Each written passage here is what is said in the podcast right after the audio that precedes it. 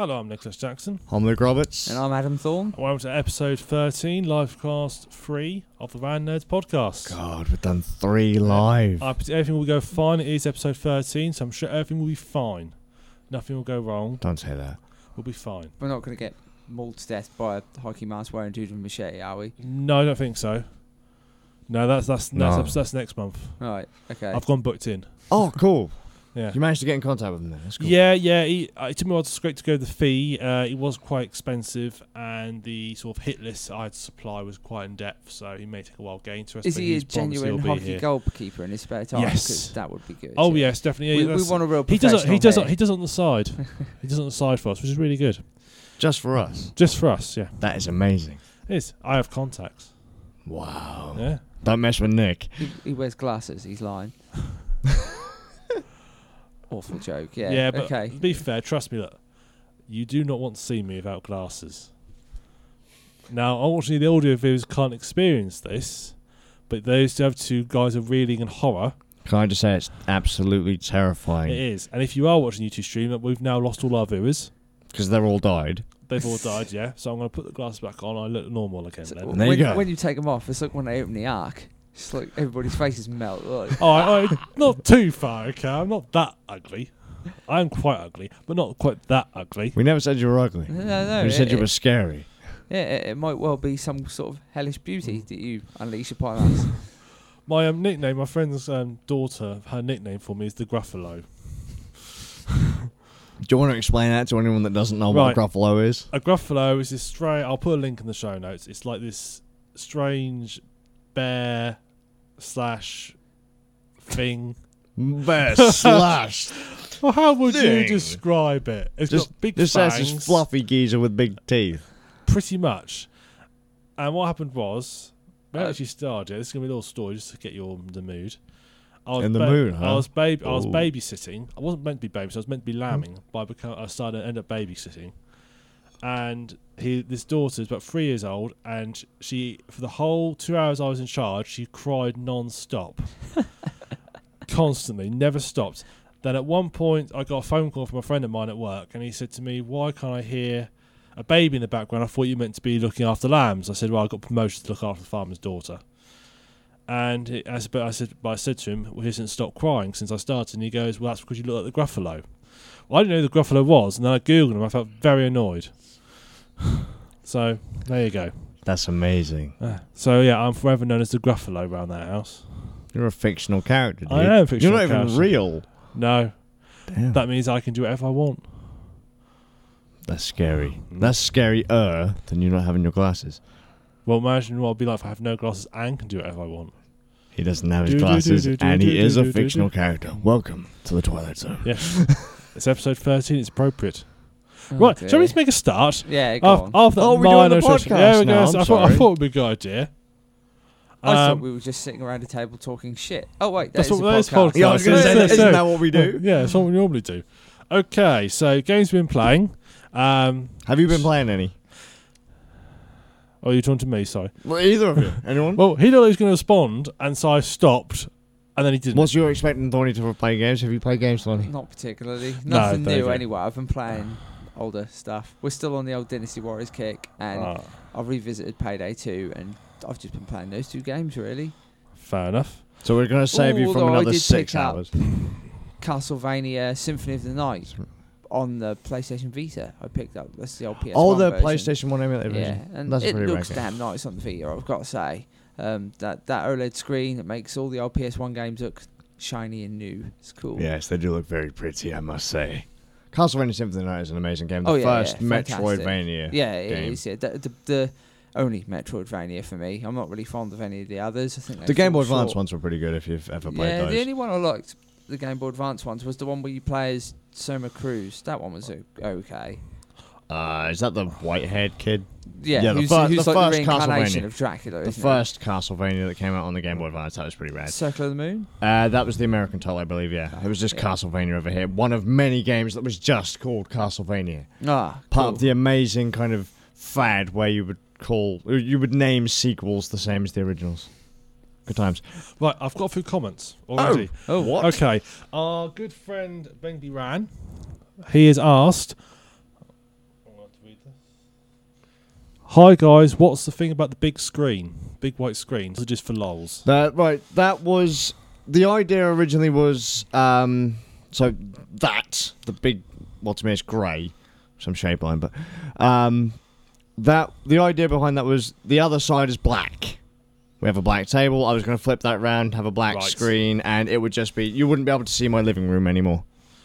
Right. Uh, I have to say, looking at the video, the the actual effect isn't that Yeah, um, we were I supposed have to be to sat be like honest. right there, and it was supposed to be the Right. other It way. It basically Um, makes Nick look like he's one of those Santas that sit in mall like malls and that. That's uh, kinda creepy. Because he's like sitting in front of his uh, Santa throne screen thing. yeah, but um, for anyone that isn't aware, I And Here are do. my elves. Look at the hair. We made pretty damn cool elves, I think. Yeah, Yeah. man, we got we got big old beards and stuff. But yeah, um, I do photography, so the screen is actually for uh, taken. Uh, Have you ever So seen? basically, to put to summarise and answer the question, the screen was meant to be a background. It would be if I could have been bothered to set up for the podcast. there you but- go. That's the answer to the question. It was meant to be a background, and at the moment, it's just in the background rather Yeah. than the background. One day I may move it, considering this is my living room and it's kind of awkward to have just sat there. It is a little bit in the way. I have Imagine to as my say. wife and children come walking through. What's that doing there? No, no reason. That's though. It's just it's a background. That's all right. Let's look at it. It's great. You can't see. It's not. It's grey. It's not white. It's grey. I can see it on the on the preview. It's grey. behind. It's white. It's grey. It's right. Listen here. Who's the dude that does the color correction here? Me. It's grey. It's pink. White. Oh no. It's in, in disguise. I'm screwed. I'm out. See ya. Okay. Our follow-up question: Why are you trying to hide? Um. Why are you trying? What is it you want to hide in the living room? Um. The living room. after last week's podcast, he's after all our secrets, man. Well, let's see. this, is, this is the guy who found our entire life history. Yeah. Well, discussing. you two. I'm a master of disguise. um, well, see, that's the trick. Because if I take away that screen, you will know everything about me. Like Yeah. that, I have a sofa in my living room. I'm just trying to hide that the this time around. So, admittedly, you could just watch episode twelve and eleven and twelve, and you'd see the secrets. We'll spot the screen. difference now. Is it? But so That's far- the difference there. The big white screen. Yeah, that that thing hiding my living room is. Well, it's kind of failing right now, but maybe maybe next time I'll. No, I won't. But it's there. It might be black next This, time. this was our attempt to make it look more professional, and it hasn't really come off well, has it? well, Nick has been isolated from the rest It's of made the us look at the room look even more cluttered. Like we're even bigger slobs. We just nicked this screen from somewhere and bunged it in the middle of the room because because well actually in fairness i was kind of using it earlier for stuff and then i kind of actually forgot that it was there until it was mentioned so good job How did you miss forget that? well I, dude i've been drinking this afternoon i don't know what's going on Uh, shall we move on? games Yes. you've been playing. Okay, games play. Um, I've been playing. Uh, released last. Was it last week? Week before. Some released some point in the immediate past. Watch Dogs. And there's a bit of a dissent here because somehow me and Luke have the exact same opinions on it, but one of us likes it and one of us doesn't like it. so yes Guess which is There which? it goes. Who are the two? Yeah, I like it. He doesn't like it. i hate it He hates it. I'm I indifferent. I love Watch Dogs. I Um, because you're a hippie and you've never played it I hate that you play. That stops me ever playing it. so does You- everyone else that's Fact, trying you to how play, you he's play an it, it's absolute pain with it, and it has upset me a few times. Has, by, have they fixed it yet oh God, no! oh okay It's I you- just no, ultimately no, no, refuse no. to play anything. It that keeps has you coming up play. things like um, it kept saying unable to synchronize your game saves. So why aren't they on the computer? Why are you trying to synchronize game saves? Turns out they are on the computer. It's just trying to back them up, but it's like, oh, I don't bother about that. Just, just save them. I don't need you to keep telling me you can't synchronize. Just do it in the background when you can't do it. If it re- if you get if like after a month you still haven't synchronized, then tell me. But don't tell me every single time you fail. Just just get on with it. That's, that reminds actually that kind of reminds me when you say like, oh, we're synchronized the game says we Yeah. can't do it. It reminds me of this thing with the game stick, right? If Wi-Fi is turned off, it will tell you no matter what you are doing. Even if you're loading something off of a memory stick, or like, oh, can't access the internet. It's like, I don't give a damn. Even if you're watching a film off of the damn thing, Right. in the bottom corner, by the way, your internet's turned off. It's like, I don't care. I'm trying to watch a film here, Yeah. and it's just like in bright pink as well. Like, Fashionable. so thanks, guys. Not really all that important, No. but good job. It isn't important. You play. Uh, you play. So you play as integration is shit. Unfortunately, you have to put up with it to play the game On PC. on the PC. Yes. Um, I don't know about the consoles. I'm assuming you don't. Mm. Um, at the moment, I'm really enjoying it. So, Watch Dogs, you're playing as a hacker, um, Ethan, A- Aiden Pearce. Is it Aiden or Ethan? Ethan, Aiden, Aiden. Aiden, Whatever his name is. Aiden, Aiden Pearce. I'm sure it is Aiden Pearce. That geezer. That geezer, yep. And you are a hacker, and it's as Luke says, it's basically your niece was killed uh, by this evil guy. Right, basically, you're on a revenge quest. you get busted doing something daft, and then the people who busted you wreck your niece. Uh, it actually, was in an attempt to kill you or scare you, but your niece gets killed, Killed by in the process, accident. yeah. Oh, he's like the best friend of the dude from Taken then. Yeah, pretty much. and then um, you decide, right, that's it. I've I've been caught doing something dodgy, so I'm gonna go and wreck these geezers, and it's just a kind of a generic revenge story. Yeah, but it's fun. Um, so its key mechanic is the hacking, and basically allows you to go and hack the city. So in the city itself, you can hack things like traffic lights. It's a sandbox. yeah, sandlights, traffic lights, bollards, bridges, or and other other things as well. Like you can hack a steam pipe to make it explode. Don't ask me how that works. People's phones, like People's basically phone- the that's entire good, yeah. city of Chicago is wired up to the. Is it the C- CTOS? CTOS. I call it CTOS. CTOS. CTOS. They call it the CTOS Central Something Operating System, and everybody's wired up to it, and that allows you to access and look at all their basically personal. So every time you scan random things, you'll get a little message pop up saying, "Oh, this person frequently buys lingerie." On the internet, it does. It just shows you random things like this about each person. Um, believes in the occult. Or like searches for main searches for activism and, and and Yeah, it's search things, but you can like pick that. up things as well. So occasionally you'll come across somebody, it'll say, "Oh, this person got a bank account," and you can hack the bank account, and you then get access to their money, or you might get songs or vehicles. Um, you can also sometimes you might come across um, somebody having a conversation with a criminal, and if you hack them, you can listen, you can see the conversation what they're having, and that'll lead you to a crime spot, which you can then go and into and either go there and you have to find the criminal or the victim and you have to decide to intervene. Well, actually, that's trickier than you think because if you get spotted too soon, they just they soon get scared off. Yeah. Why you scare them off and no one else does, I don't know because you know there'll be other people million Yeah, about. you're wandering around by in, in a crowd full of a hundred people, and they're like, "Oh my god, that random guy He's must got be a listening to bandana what over I'm his saying." face. He must be dodgy, and they wander off. You scare them off. Um, He's wearing a trench coat. He must be a fan But of what's the quite Matrix. good about it is if you um, do intervene and you do catch them and they run off and you chase them down, um, you get more reward for knocking them out rather than killing them. yeah, They'll you get some- some- reward for non. Because Yeah. you're basically a vigilante, you get Yeah. more Yeah. reward for What- say capping them in the knee than you do for. What's quite quite about is they'll sometimes go and they'll like steal a vehicle, so they'll suddenly run and you'll soon jump in a vehicle and you have to then jump and follow them after them. And that seems, I think that's dynamic because I was chasing one criminal, and this was a oh, little. These are, these are sort of random missions generated by the game. They're not like a pre-built They're not mission. story missions. No, they're randomly generated. I was chasing one guy, and after I chased him in his car, I managed to get him out of the first car. He immediately ran and tried to nick someone else's car. I managed to get him before he did. you capped This, him in this the probably knee. shows what an awful person I am, but the first thing I thought when you're saying that is crimes being solved by you,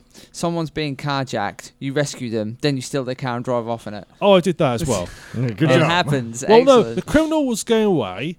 I sp- stole someone's car to chase him down, saying, "Don't worry, citizen. Citizen, I'm doing this for the, your own good." This is amazing. I imagine like vigilante Nick. Don't worry, citizen. Stop. I need your car. And as he Yeah. drives off. Oh, I didn't. I wasn't quite. So I just opened the door, pulled them out, and got in and drove off. With it. Get So, out. I'm catching a criminal. Get out of my way! And just sort of left him to it and drove down. I'm catching a crim by being one. Get out. and you can use the CT advantage. So, like, um, if you see him going to bollards, if you time it, or there's like, they call them um, blockers, but if they're bollards that come out of the ground. And once you can hack them, if you see him sort of going over, you can time well, you can lift them up to throw the car up in the air so you can get them. And you can like use the same with the bridges. And that's also useful when you're being pursued. So if the police are pursuing you, you can also like, oh, like uh, good example, being pursued by the police. I'm coming to the traffic lights.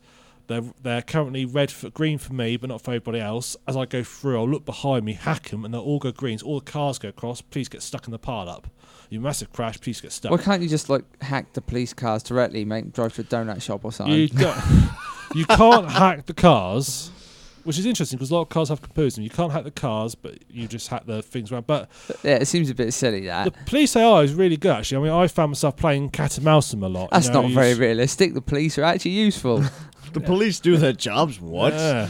Um. So when they, well, basically how it works, if you're seen committing a crime, or you do something like walk around with a gun out, then they will someone will contact the police sometimes, not always, sometimes they will. If you carjack somebody, they might call the police I'm curious just because the game has a reputation system. yeah. system. It has kind of like a. Uh, From what I've the- seen, only goes down. Only if you goes cap someone in the face, if you kill a civilian, Stupid it goes civilians. down. It goes up if you catch criminals and so forth. Um, but things like things like stealing cars, no effect. You can do that to your heart's content, no effect. Seems to if you actually kill grievous crimes, it worries about it. I kind of dig that. I like it when games punish you for being an asshole. Like uh, Yeah. the fact that you can just go around and kill anyone in, In GTA. fairness, that's or- what Watch Dogs is. Like GTA is, you're just an asshole. Yeah. In Watch Dogs, you're a vigilante, so you're not like a thug. You're just, Yeah. a, you're just a, you know, you're an anti-hero. So, Yeah. so um, I thought I was trying. What was I talking about? Watch Dogs. That's what I was talking about. Police. Police, yes. their- So you. So what I'm saying is, please, someone might see, and they might call the cops, and you can actually hack and listen to the conversation. You'll hear them talking to the police, saying there's someone here with a gun, someone just stole my car, and they'll then start trying to find you. They'll first of all scan the area, and you'll see this little circle on the screen, which they're scanning the air looking for you, trying and track you down. If if you get out the area in time, they won't track you down. You escape. If they do get to, if they do find you, then the police will all come down, conversion you. They'll actually won't. If they see you directly, they'll chase you, but they'll actually initially just search for you. So you can actually be quite clever. You can do things like um, you can hide in your car. So if you see cops coming towards you, you can sort of pull into the side, switch your engine off, you duck down your car, and they all might just drive past you and miss you. If they get That's really close, cool. yeah, it's good. You can hide in the car, and you turn on, and then obviously, if you need to make a quick getaway, it takes a few seconds for you to start the car, get it all going, moving again. It takes a little while to do that. So you have to be a bit risk reward, but it's fantastic tension. And when the helicopters get out, then the helicopters start chasing you. You've got to think, okay, I'm under an underpass now. He can't see me. I need to use it to my advantage and sort of go where he thinks I'm not going to go, and try and trick him out. It's actually I I found it. It's actually compared to like GTA where you just go as far as you possibly can and get away from them type mode. It's more about thinking about how you're going to get away from them. So you'll hide down back alleys, you'll go into garages and wait and watch the patrols and sort of sneak your way past them. Really enjoyed it. Then eventually you get out there sort of search zone and then you'll escape and you'll be alright. And I, that's really enjoyed. And there's other little things like you've got little missions in it. You've got obviously main story missions, which various things. I mean, I've only I've not done many story missions. I've only done a few because I've been mainly enjoying my time in the city. But you've got lots of side missions. Got the gang hideout side missions where first one I did was a multi-story car park, and I found the back way into this car park. Got on a little lift, go into the car park, and you have to find your target and knock him out. You can't kill him. You have to knock him out. So I was in the middle of a car park, could see some security cameras about, so I hacked the security cameras and sort of looked and eventually found my target. Thought, great, now I need to sort of thin the herd down. There's lots of guys around them, and I had a little pistol and a gun, but there's lots of them with guns. I thought I need to thin the herd down. There's also things you can. I mentioned earlier. You can hack things like you can hack transporter, pa- um, transporter, transform panels, make them explode. You can hack valves apparently somehow. Um, you can do things like set car alarms off. So I basically watched these guys walking around the place, and as they went near things, I just randomly made things explode. What they thought was going on, they started to first couple of times they think what's going on. Then after a while they start to think, okay, You ever something's played an amiss. old Mega Drive game called The Haunting? Yes. That's instantly what it made me think Is that of. the one where you're the little Yeah, ghost and you have to you're collect little Echo or ghost, something? Franken dude, and you just like jump into objects and haunt them so that when people go near them, like stuff happens and Yeah. it scares I've them. never heard anyone compare Watch Dogs to that. That's what but it that's is it. to There me you now. go. Watch Dogs and the Haunting. So I did all that, got the herd thinned down a bit, and then I wanted to get this guy near me. So the car I was hiding behind had a car alarm. So I activated it. He wondered what it was, come over. As he came near me, I jumped out, boom, bashed him in the head, knocked him to the ground, mission complete. But it wasn't. I school had to escape. style. Yeah, I had to escape from the criminals. So I jump in the car and I drive to what I thought was the exit. Turns out it's actually the sort of you know those car parks had those little sort of twisty round roads that go up to the next level Yeah. outside. Yeah, Yeah, yeah, yeah. It's one of those sort of car parks. So I thought that was the what I thought was the exit It was actually the one to the next level. the next level. So I'm up. driving up them. I've got all the guys chasing me, and some of them in cars chasing Benny me. Hill music in the So. I run up and I come round and there's a ladder which goes to the roof. So I think I know what I'm going to do. So I drive up to her and I do a handbrake turn into the stairs. So basically I can get out on the right side, but they're going to have to get past my car. And I run up the stairs and they're still trying to come behind me. Get up to the roof. I'm now stuck on the roof. But in the corner of the roof is a very conveniently placed ramp. as they often are in sandbox, conveniently placed ramps. And it's a nice high powered car. So again, a nice high powered car, aim at the ramp, full pelt, flying off there. Get off, go onto the road. In the old General Lee. Yeah, but I've still got the guys chasing me. They're still hunting me down. I can see their little blips on the map. So now I'm not trying to evade the. Poli- I'm not just. No police have been called, but instead of police, I'm trying to evade this gang. So I'm having to skirt round and maneuver around and. Again, like the police, use almost like stealth to avoid them and work my way around and get past them and get out and eventually get out. And it's like being an action film. It, I absolutely loved it. I've I would love just walking around the city. I love just having the crimes pop up and oh, I'll go investigate that and take them down. And you'll get random missions just appear all of a sudden, and they'll come up and say, oh, there's a fixer contract over here. If you don't respond to them straight away, they get saved in like your PDA, so you can go at them later, so you never lose out. Quite a bit to see and do. There's like hidden um, QR codes which around the city, which you can scan and read and get messages off. Quite quite a lot of sort of stuff to do. You can also do things like you can hack buildings. You have their missions to hack into buildings or steal goodies and hacking by hacking them, getting them out of there. I'm finding it a really fun little game. Cool. Really enjoy it. So Watch Dogs for me gets a thumb up. Uh, for Thumb me, up it's, what we won't say. for me, it's not quite as great as Nick has made it sound like. I haven't. I've experienced some of the things that you have mentioned, but they haven't been as yeah, that's amazing kind of thing as as what I have. Like you're like, oh yeah, I've gone up a multi-story car park, I've slammed on the handbrake, and you make it sound so dramatic. Yet for me, it's just like oh, every other sandbox. Like nine times out of ten, it will not go quite how you had it planned out. The game isn't quite as smooth as you'd like it to be. Um, I found that obviously it's an open world sandbox. The mo- the most fun I've had with the hacking mechanic is in the missions where I've been locked down to do something hmm. specific. So I'm told, look, you have to hack your way out of here, or you have to find a specific person that's in this area, and then find a target to unlock information, and then get the hell out. Yeah. But as soon as the game opens up and lets me have a bit of freedom, where, as Nick said, you get to go and hack other people's stuff, uh, you know, steal their money, drive around. The scenery is gorgeous. The Oh, city of yeah, Chicago is beautiful. beautiful. Is, is it Chicago? Especially when it's like raining and stuff like that. The game looks beautiful. Even on the PlayStation 3, I've got experience of this game on two different platforms now. Right. The the game looks and feels pretty cool, but I don't give a crap about fixer contracts. I don't really give a crap about the rest of the people in in the city of Chicago. Uh, I don't.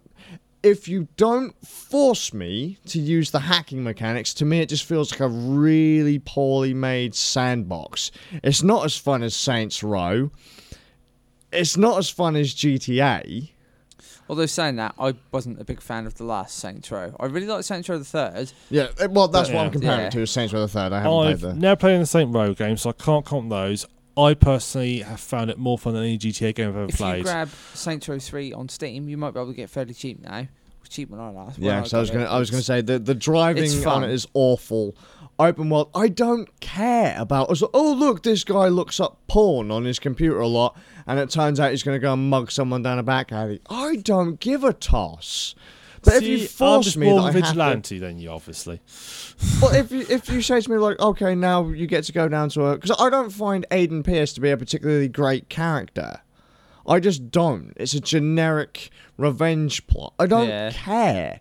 Um, I expect a sandbox to be fun, but you can't do what most sandbox games let you do. Like go completely crazy. It's kind of funny actually going back to Saints Row when you think of like the boss in Saints Row and how off the wall that character is, and I end up really liking that the protagonist of that game just because of how off the wall he is or she is, depending on how you play it. Really, You know, you can yeah. have crazy fun in Saints Row. can, like yeah. there is no real restriction. But in so let's say for example, you get bored in Saints Row, you grab a car, you plow it through someone's face. Murder time, fun time. If you're bored in Saints Row, But you can't do that in Watch Dogs. You Ah. will just get gunned down in about a, a minute flat. Um, oh, it's, it's- quite tough actually. You got, Yeah, yes, exactly. it's quite tough. I- I I, like can see that realistic though. I can see that, and there have been t- ones where I have been ambushed. Like um, there are these convoy missions which you have to intercept people on, and on one of them I didn't get the guy who could call reinforcements quick enough, and I got ambushed. I was having to really think about using the environment to my advantage to escape this ambush.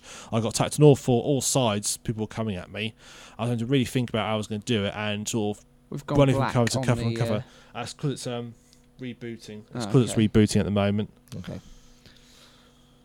So, But you're you, right, you said you just again. got well, like oh no, I've just been ambushed, but almost I didn't experience that once. The game, the But yeah, missions and things yeah. seem so simple to me, and You so, have you have it's one you can't. I will admit the if you just walk around, if you don't, if you it, when it offers you missions that pop on screen, if you don't take them up, I could see how the city could come a bit boring. I could see I how that didn't happened. want to take up half the missions. They just seem so. Oh, chase this guy down before he mugs. I saw one guy push a hacker off the edge of a building. I didn't care. The city seems alive, but Did he like- ragdoll on the way down? yeah, he did actually. But I was like, oh look, I'm walking around, and all of a sudden it blips on the screen. Oh yeah, this guy's doing this. Go and stop him. I was like, oh my god, seriously? I just want to go to the next. I want to go. To, I want to go to the story mission. This is one of the first games in in recent history, even in Dishonored. I I didn't stealth in Dishonored. I just didn't. I didn't care. I just wanted to kill people and get it over and done with. In um in in Watch Dogs, I actually I hacked around areas. I I just kind of watched where people were going. I used the environment to my advantage, like you know, hacking uh, transformers and things to make them explode and uh, distract guards and things, whilst I capped them in the knees to put them down. Um, but as soon as I got out into that city and they didn't force me to hack into cameras and uh, hack different computers and ATMs and alarms and craft things to jam, uh, you know, police scanners and things like that, I didn't care. The game just wasn't as a sandbox. To me, the game falls apart. But if you put me in a in, a, in like a little uh, a multi-story car park or um, uh, uh, like an office building, the game is brilliant. I can sort of see where you're coming from, regards to the open city, but I see the open city as a way of knitting together the missions. And if you don't do all those other missions, there ain't a lot in it for you, to be honest. Um, and I can sort, I can see where you're coming from, but I'd rather have the city there than not. If I was just a series of missions, it feels like I'm playing a game. When I've got this city round it, and I'm having to drive to my next place, go to my next location, you know, or when the missions sort of spill out, like I described earlier, where they sort of spill out into the city round me, you played a then I suddenly find it a lot Nick? more. Yeah, I've played. Um, I mean, it depends what you class as sandbox games. If you're 'cause- talking, I mean, I've played obviously GTA's, Yeah. um, and I found the, I've personally find GTA, I think, is a bit past its prime. It, it, it does sound to me like if you if you've not really been playing sandbox games before, I can see why like a lot of the stuff would appeal. Um, whenever I go to a game that hasn't got, whenever I play games that haven't got that sort of connectivity between the levels, I feel as I'm not playing a game. I feel like I'm playing a game. Yeah. That makes sense. I like that ability to oh, I, if it makes, you know how I like being immersed in the game. I like feeling like I'm a character in the game. I feel like I'm part of the world. When I've got level one after the other, I lose that immersion. It's very hard for me to get we back into it. Definitely need to get him on Saints Row Three. But Yeah, when I've sure. got when I've got that connection, I feel like I'm in the game. I feel like I'm part of the world. I'm not just playing levels, which is simply why I like that. So I can see where you're coming from, City. But to be fair, the other thing I'd say about it is to me, that makes logical sense because there isn't going to be a lot to hack in a city. it's going to be the buildings that are going to have all these CCTV and camera stuff. You mentioned earlier before we were talking about the highway how there was nothing to hack on the highway. Well, to me that didn't that didn't worry me because there wouldn't be anything on the highway to hack. But the point was that it was a side mission, and in so the the whole point was it was a fixer mission, it was a side mission, and I had to uh, chase down a guy who had done something wrong. I didn't quite pick up what he had done wrong, uh, but he just like pissed off somewhere, got in a car, and was driving like a madman. So I got on a, a motorcycle and started uh, chasing him down. The trouble was, the dude uh, initially for like the first oh I don't know ten seconds we were in you know uh, uh, standard kind of housing areas. There were there were the bollard things that Nick was talking about, the little uh, bridges that I could hack and things like that. But then all of a sudden, the character decided for the lulls, it would just track the freeway for the next six minutes, and there was nothing for me to hack at all. So unless I got off my bike, got into a car and rammed the prick off the road, there was nothing I could do to stop Yeah. the guy. And it was boring as hell. the bikes don't work well in pursuits. They do work better as getting to a place A to B.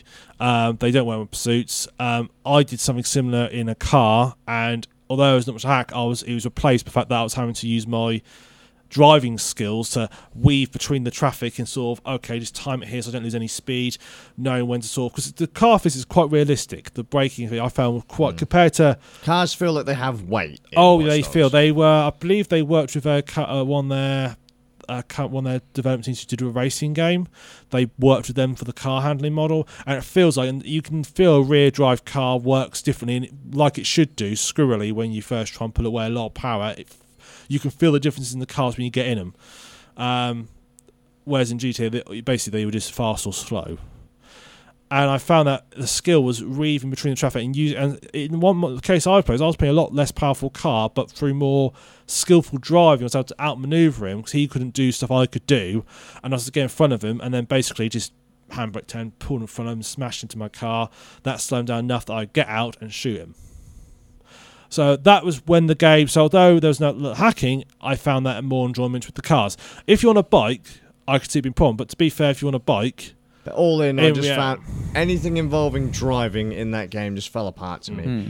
If I was because that was the whole point of the game. The game was sold to you like you're this really badass hacker with his mad iPhone skills. That instantly Um, you made know, me not want to play. You it. I press was the button on your iPhone, and all of a sudden you hack into something and, and cause the It- entire city it must to admit fall. it to does the- look like an iPhone when he holds up on the screen. Yeah, exactly. I mean, I think it's like an HTC That phone, wonderful but either way. PlayStation thing where it was unveiled. Just the most disappointing It- thing I ever saw.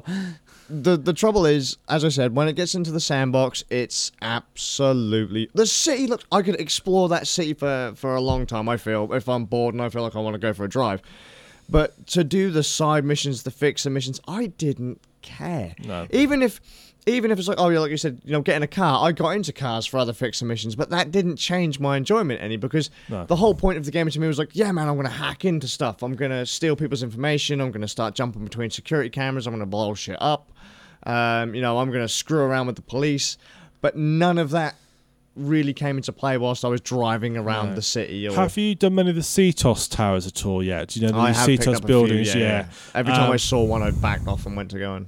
Yeah, the proper build because there's got the, buildings and then you've got the like little relay stations they have dotted around which aren't haven't usually aren't guarded. Mm-hmm. The buildings ones that are fully guarded and you have to sort of jump between cameras and I think the one you the first one you do there's a clever trick with the guy with the hidden camera on himself. Yeah, and you can actually follow. Um, you hack You that, ha- and you can see what he's doing. You have to hack through a door, but you can't see the door from the cameras you're in. But he's got a hidden camera, but he's facing the wrong way. But there's a mobile phone near the door which you can see. So you hack the phone to ring and then you have to hack his hidden camera. So as he turns, you can see the door to hack into the door to get into the Yeah, yeah. CTOS system to. but that stuff down. is neat because Yeah, it's forcing cool. you to actually use the hacking mechanic. Yeah. As a sandbox game, it's absolutely crap. It just doesn't. You're not made to use the mechanics at all. It just feels like GTA with heavier cars. Yeah. Or Saints Row with none of the fun.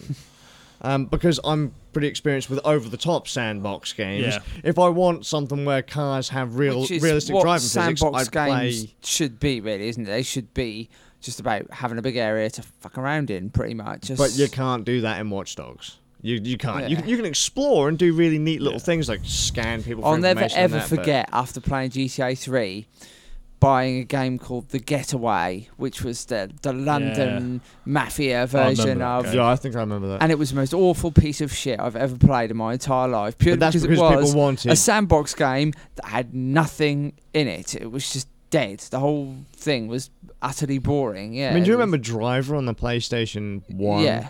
Like that game was a massive city, but you couldn't even get out of your car. No, that was a cool game. but though. that game was amazing because it played to its strengths. Watch Dogs is a lot of fluff yeah. that doesn't really like they're trying to throw a lot of stuff at you, but unless they actually kind of put you in an area where you're forced to use the mechanics, because like every time Nick says something good about the game, it's where he's in an area where he's forced to use the hacking Yeah. mechanics. Ah, no, the things like the police chases I've mentioned have happened but the in the sandbox areas. They've happened in the sandbox areas, and But I've not had any. I've not had any really hardcore police chases. I've been able to get away from the police like I would in a regular sandbox. I'm in a car, I stomp my foot on the accelerator, the police have nothing, they can't do anything about it. Or I'm just good enough not to get spotted by the police. So, again, as a sandbox, to me, it's just not very good. You But see, I get see when I, if I did that, if I managed to get out without being spotted by police, I'd get a little reward feeling of oh great, I did it, I managed, I succeeded there, a little reward. I mean, Uh, I the reward to me is the fact I got out without being spotted. Also, there's a, there's a mission where you have to get this guy away from the police to get him to a to a Yeah. to, to like a checkpoint area. Right? First time I did it, I cocked it up. I, I accidentally got caught by the cops. Second time through, I just piled through a fence and went right around every single roadblock. It was literally like, right, I can either go straight ahead where the game has kind of pointed me to, that's where it's kind of hinting for me to go, or I just go back around and straight through this fence, and the mission was over. I was like, what the hell? This this isn't fun. That wasn't exciting. Like the, the police were over here somewhere. They were like a mile away. You see, I probably quite like because I think to myself, yes, I've I've I've used my ingenuity and bypassed not supposed to game, but I've thought of a way round this without having to go through all the cops. I found my Well, own way around way. it. If it was real life, I'd be like, yeah, good job. I've done something cool there. Otherwise, I've just pulled a lot of the like a lot of the excitement out of the game because escaping the police without them even realizing I was there. If I'm playing, Oh, I'd love that. I'd love that feeling. And well, perhaps because it is, it is quite, re- in some ways, it's quite a realistic game mm-hmm. In that respect. And perhaps that's probably why I'm enjoying it more because it's not so arcade. It's more realistic, and I like that. I like GTA's when they got more realistic. I didn't like the arcade. yeah. See, that's where most people started to hate them when Yeah. GTA started to get realistic driving physics. People were like, the hell are you doing? I- Give me, I give did me, like GTA the was always arcade silly, physics of a man. It was never You know, meant to be serious. Give me a game where the driving physics are so where, where a car will bounce off of a wall and fly through the air. Yeah. That was crazy fun. Yeah. Like you could triple backflip a car. That was really fun. But as soon as you made my Hmm. car kind of you know slide around and drift like a real car, Games aren't real life. yeah, exactly. it if I want be. real life driving, I'll go out and drive a car. That's what It's all- Gran Turismo's for. Exactly. Driving simulator, you know. But all in, we, we I agree think- that there are f- some really that- good points I f- about the game. Yeah, I think we. I think our only our only disagreement on it is the open world bit. Yeah, the sandbox. it's Um, neat. It looks nice. Yeah, I Even think on that, I PlayStation think that I think that is our only disagreement is the is the sandbox area. Um, And I think it's I oh right, I haven't touched the multiplayer. Um, I refuse to touch the multiplayer. which is a big part of the game. I've not lost anything out of it yet. Mm. Play, without having multiplayer. Um, it is annoying that there are certain unlocks you get because obviously, like a bit like if you play Far Cry, as you get through certain so many let like once you've unlocked so many CTOS towers, once you've hacked so many gang, destroyed so many gang hideouts, you get a reward in the form of either a weapon or a car or an achievement. Those are ones tied to the online bit, and because I won't do the online bit because I don't want some twat coming to my game and ruining it for me, I've effectively I've lost access to all those achievements, Mm. or not achievements but rewards for completing it, which annoys me somewhat. And annoyingly, you play one of you plays many faults is occasionally it resets all your settings. Okay. So I had all my control settings set up perfectly, saved the game, went back, come back later on, and I've been in and out of the game a couple of times. But this time when I loaded back up, I thought, why isn't right mouse making me jump? Why am I hitting right mouse, nothing happening?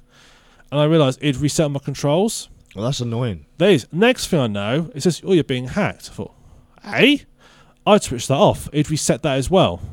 So I thought, fuck you, mate. I'll Alt F4 the game to get him out, kick him off. Because I'm not, I'm not playing with some other. I'm not playing with another person. I was explaining to Nick what I thought he might love in Dark Souls earlier, which is uh, one of my favourite things I used to do when you get invaded. It's basically the same mechanic, isn't it? Watch Dogs is basically stolen the Dark Souls invasion mechanic. What I used to love to do is I had the um, chameleon spell. And I'd go to the forest, wait for the forest invaders to come in, and disguise myself as a tree.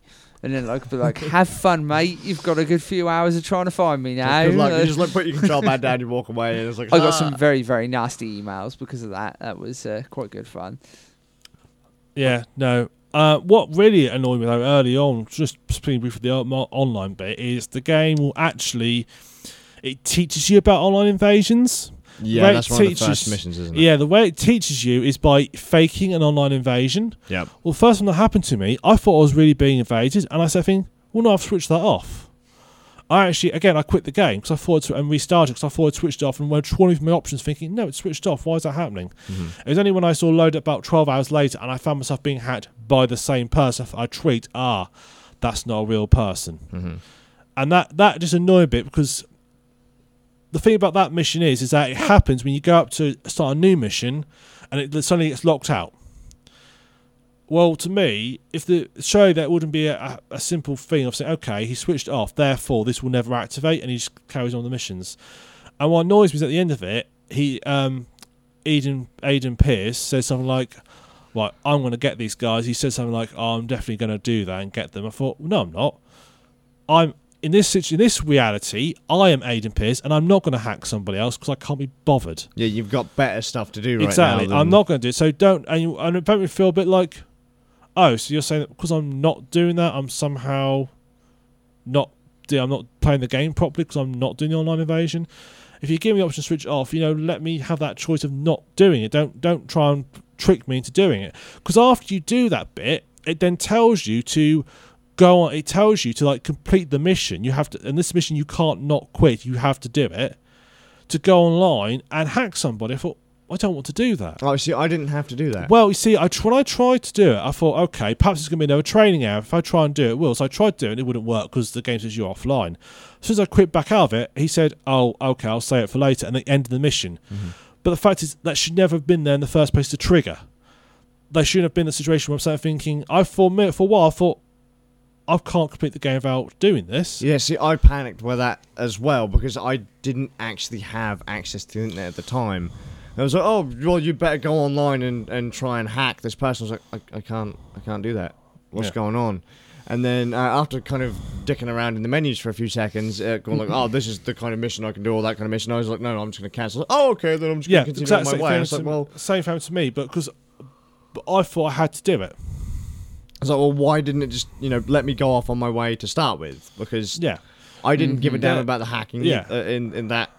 Have you know. got it switched off on yours then? Or, Um, I just didn't have access to the internet at the time No. because I was on the But- PlayStation 3 on the PC version. I didn't even realize I could turn it off. okay. So uh, that was a bit uh, iffy to me. But then again, I just avoided it as soon as I could. Yeah. Uh, not really. I mean, it, it's neat. Don't get me wrong. It's neat, like it was in Dark Souls, and the same in like Resi Five. I think you can.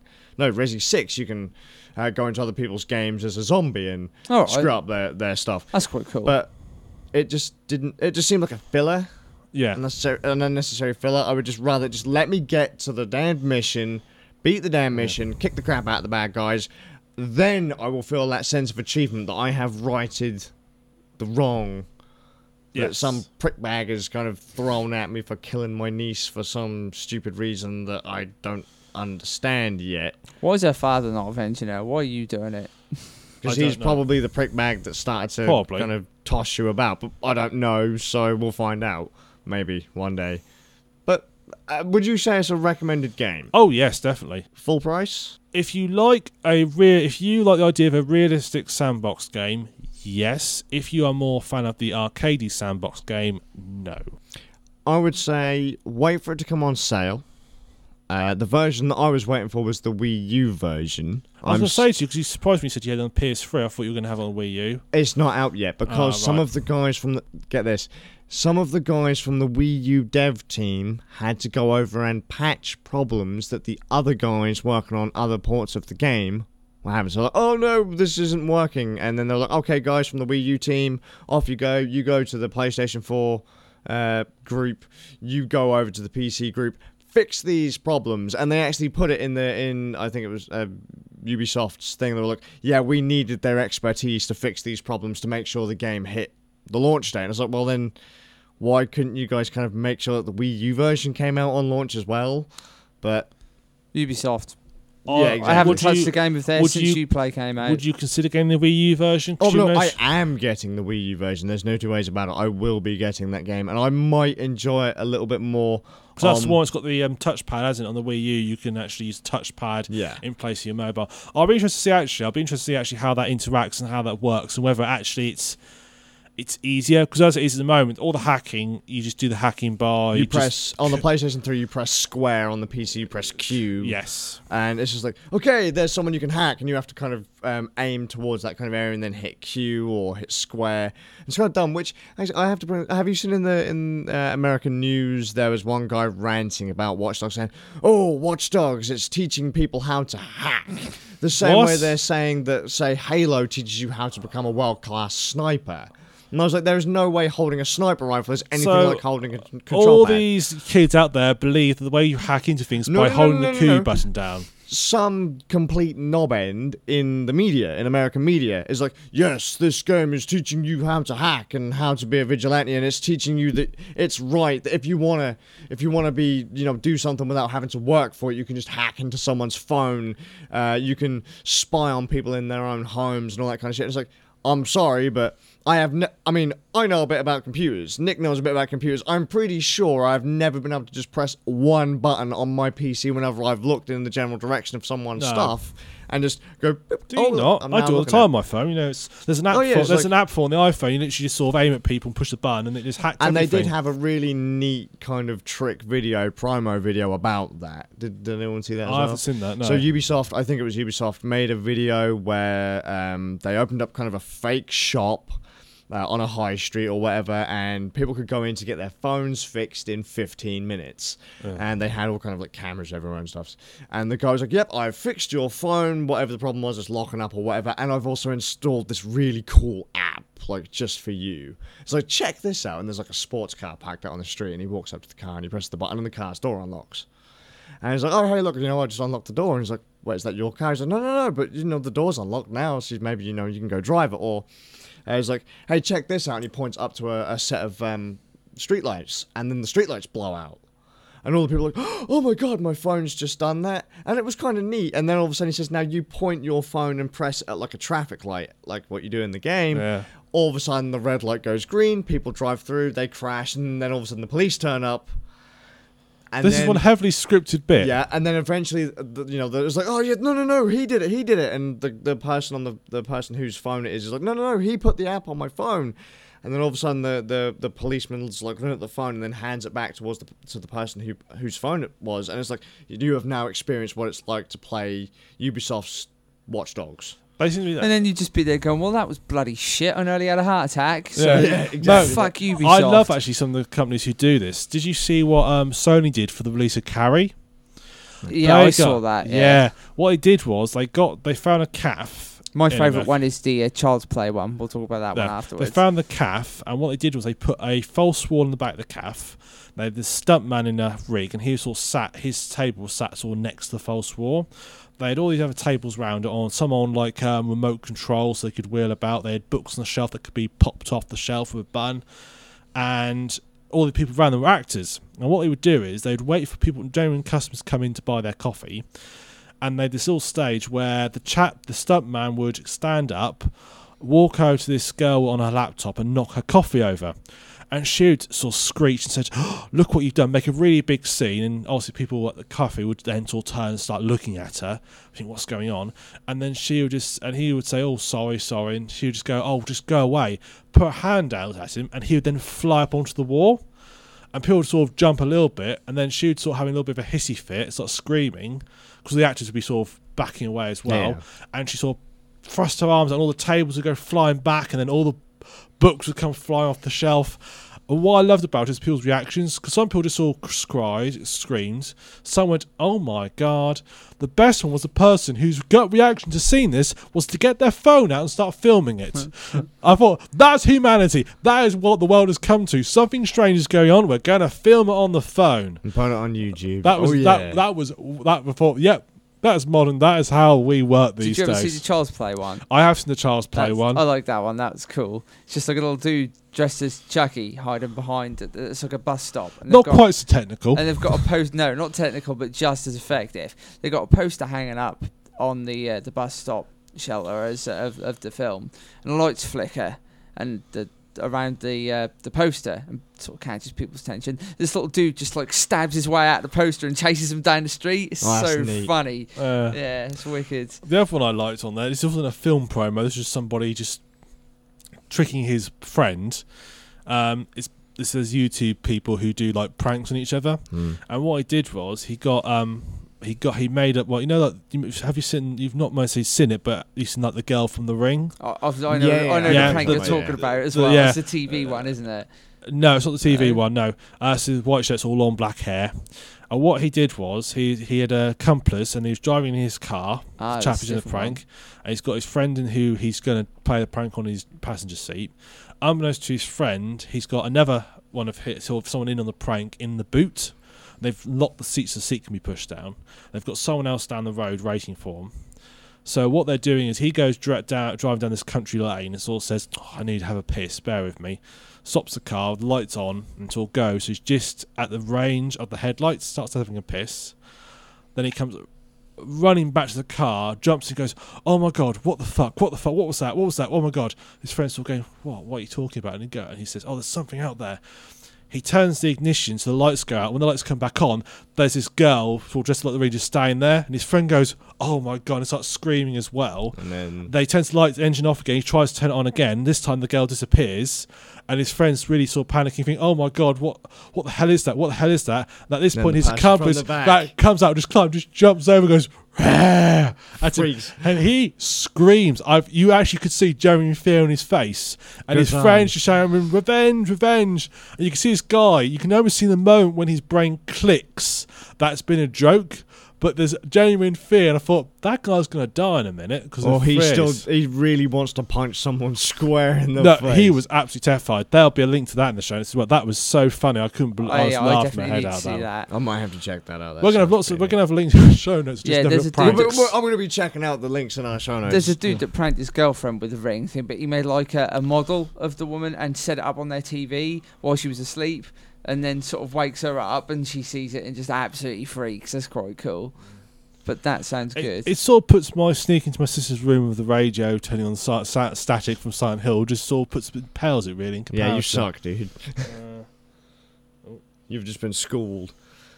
Uh, but all, you know, just going back all in, Watch Dogs. It's, it's it's not an awful game, but I just think it falls short in a lot of places. I think it got overhyped. Yeah, if you if you are stuck in an area where you are forced to use the hacking mechanic, it's absolutely brilliant. It, it really is fun. It really does immerse you in the kind of the thing. But I'm really just looking forward to the Wii U version. I want to see what they do with the Wii U mm. gamepad. Just pressing square on my control pad when I'm prompted to just doesn't really click for me. And Aiden Pearce is a bit of a dick. I just think if they get if they move the hack command from a button on the controller to a touchpad, you'll just get frustrated with it because you'll have to. It'll be more of a hassle to put the touchpad than it will be just to hit the button. Yeah, I prefer that though, because there were some games like ZombiU where I'm tr- uh, I'm forced to look away from where the zombie is, and the game is still moving in the background. Yeah. Like, and, and in a lot of kind of modern games now where you can't actually pause. Um, I want to get something out of my character's backpack. And my inventory screen is only on the gamepad, so I then have to look away from the screen. The camera angle moves slightly, so I can't scan around and see if someone's about to attack me. I'm looking at my gamepad. I'm like, yep, yep, I'm gonna do that. I'm gonna get my bullets out my bag, and I'm gonna do this and that. And then all of a sudden, I get out my bag. My character flips the bag back onto his shoulder, and all of a sudden, there's a zombie about to chomp on my fucking face. You shit yourself if you hmm. weren't expecting it. One of the things, one of the few things I did like about um, the very few things I did like about the new Thief, and it was very few things, was when you're The new character's amazing. when you're lock picking, Hmm. the game doesn't pause. It didn't pause in previous games, but while you're doing this lock picking, you got your, you've got your hands on screen. You can actually with the mouse, uh, not sorry, not with the mouse, with the arrow keys, you can actually look round and see if anyone's coming. Mhm. You can sort of look to your right, to your left, and you can see if there's a guard coming past. And it just that thought that was nice. That was a nice It's, little it's, touch. it's that little extra thing that Yeah. makes it feel a little bit more. Kind Yeah. Of, you know, you get a little bit more of a kick out. I think Mm. that's what I'm waiting for the Wii U version of Watch Dogs. I want that little bit of kind of. I know for you it'd be really kind of annoying, but for me I think that'd be kind of neat. That I won't. I'll be looking at. I'll be treating it like the gamepad will be my phone. I am accessing the hack and apps like Mm. what uh, whatever his bark is, and you know I think it's Yeah. Aiden Pearce. whatever his name. We'll is. His confirm. name has been we'll said so confirm many that in flashback next month, next Yeah, week, we'll- we'll- next fortnight. We'll flash back Yeah. and say, yeah, that guy's a bit of a dick. Still, I will. I will. So still we'll be have to playing we'll have to have Turns out his name's actually George Orwell, and uh, yeah. No, Michael. Well, Yeah, and he may have been a presenter for BBC TV. He may have been an author. uh, he he's a may have- producer. he may have been a, a what what else was he a, a director? He might have even been an athlete. Who knows? Um, no, but I, I probably will actually give it more of a go. Yeah, I just it'll be interesting to see your view when that comes out. When's it due out? no one knows. No one knows. No one knows. In Can fact, you they've actually said it can you might not not hack- even come out. Can you not hack Ubisoft and find out? It might have to be Just done. look, just go. To I'm the, gonna go up all to you my- do is go to the Ubisoft website, push the Q button on your keyboard, and then it releases it. I Yeah, there think you go. Ubisoft hacked themselves, didn't they? Well, but there was also another thing like where Amazon said they'd been hacked and hundred like hundred thousand people were had been uh, banned from the game. Their keys had been banned because of a dupe that'd been going around. But when some people were phoning up uh, tech support, they were getting like a rant. They were being put in a, a place in a queue. I'd only heard this from one place, and it could have even been a joke, but it could have been a joke from Ubisoft. Um, I can't remember what the actual the code was that they'd given people like the place in their queue and the code meant something else in American law, like uh, you know, like uh, in in if you ever seen Demolition Man? Yeah. And they had like code whatever MDK or whatever it was, murder, death, kill, and it had a number. Well, they had uh, a number. Your queue placement actually meant something in American whatever. Like, oh, this is a Do you mean the codes that like the police use? yeah. Um, they someone like actually four nineteen. That yeah, sort of thing. that yeah. kind of thing. Someone actually got that place in the queue, and it actually meant something stupid. And they're like, "Well, is this a joke? Have I just been? Yeah, has my code been disabled for a joke, to, for, for to kind of drum up a bit of drama about the game, or I'd be pissed off that was yeah, exactly. Or have I genu- have I genuinely been banned from the game that I've just paid sixty pounds for or something? People freaked the fuck Yeah. out, and I haven't bothered to research it much past that point No. because I haven't had the issue. but- Flashback then. yeah, Yeah. exactly. Um, I remember reading um, when the original um, when Uplink was first released, because when you first load up Uplink, it looks like you're um, setting up a dial-up connection to somebody or an internet connection to Uplink somebody. is a, a PC, Yeah, Linux, and They're Mac talking about. Uplink on the notes, so they obviously know what it is. So, yeah, cool, cool, cool. So Um, that's a fun game. I It is. I like Uplink. Yes, it just shows you you can build tension out of something very simple. But when you first start up, it says, "Oh, I'm connected to this server," blah blah, and it looks like you're actually connecting to something you're not, but makes you think you are. And the several people were actually worried that actually they were actually connecting to somebody, and actually were scared that they were actually doing something for real. Mhm. And it does even when you play it now, you sort of load it up and you think, "Oh." This ain't doing anything, is it? Because it's done very well to make you think like you're doing It it. really does feel like you could you could actually do it. I mean, Yeah. it's never actually going to be that simple. No. But it really does feel neat to see that someone's trying to track you and they're kind of trying to trace Yeah. your IP and Yeah. you've bounced around different places and it's, it's just a cool little game. if you haven't played it, buy it. I recommend Uplink. I don't necessarily recommend Watch Dogs. I do recommend Watch Dogs. If you want to go, if you want to do a virtual tour of uh, Chicago, neat game. Go for it. Well, assuming Chicago's actually like that. Um, I know some people that have kind of driven around Chicago. Oh, right, They is it said it's quite qui- they said it's quite accurate. I don't know how Well, it accurate. is set in the future by is it 2020? It's set. I have no idea. I remember that GTA San Andreas was very accurate to San Andreas. Like they were saying that, that well, a lot of the places in it are there. Isn't San Andreas made up?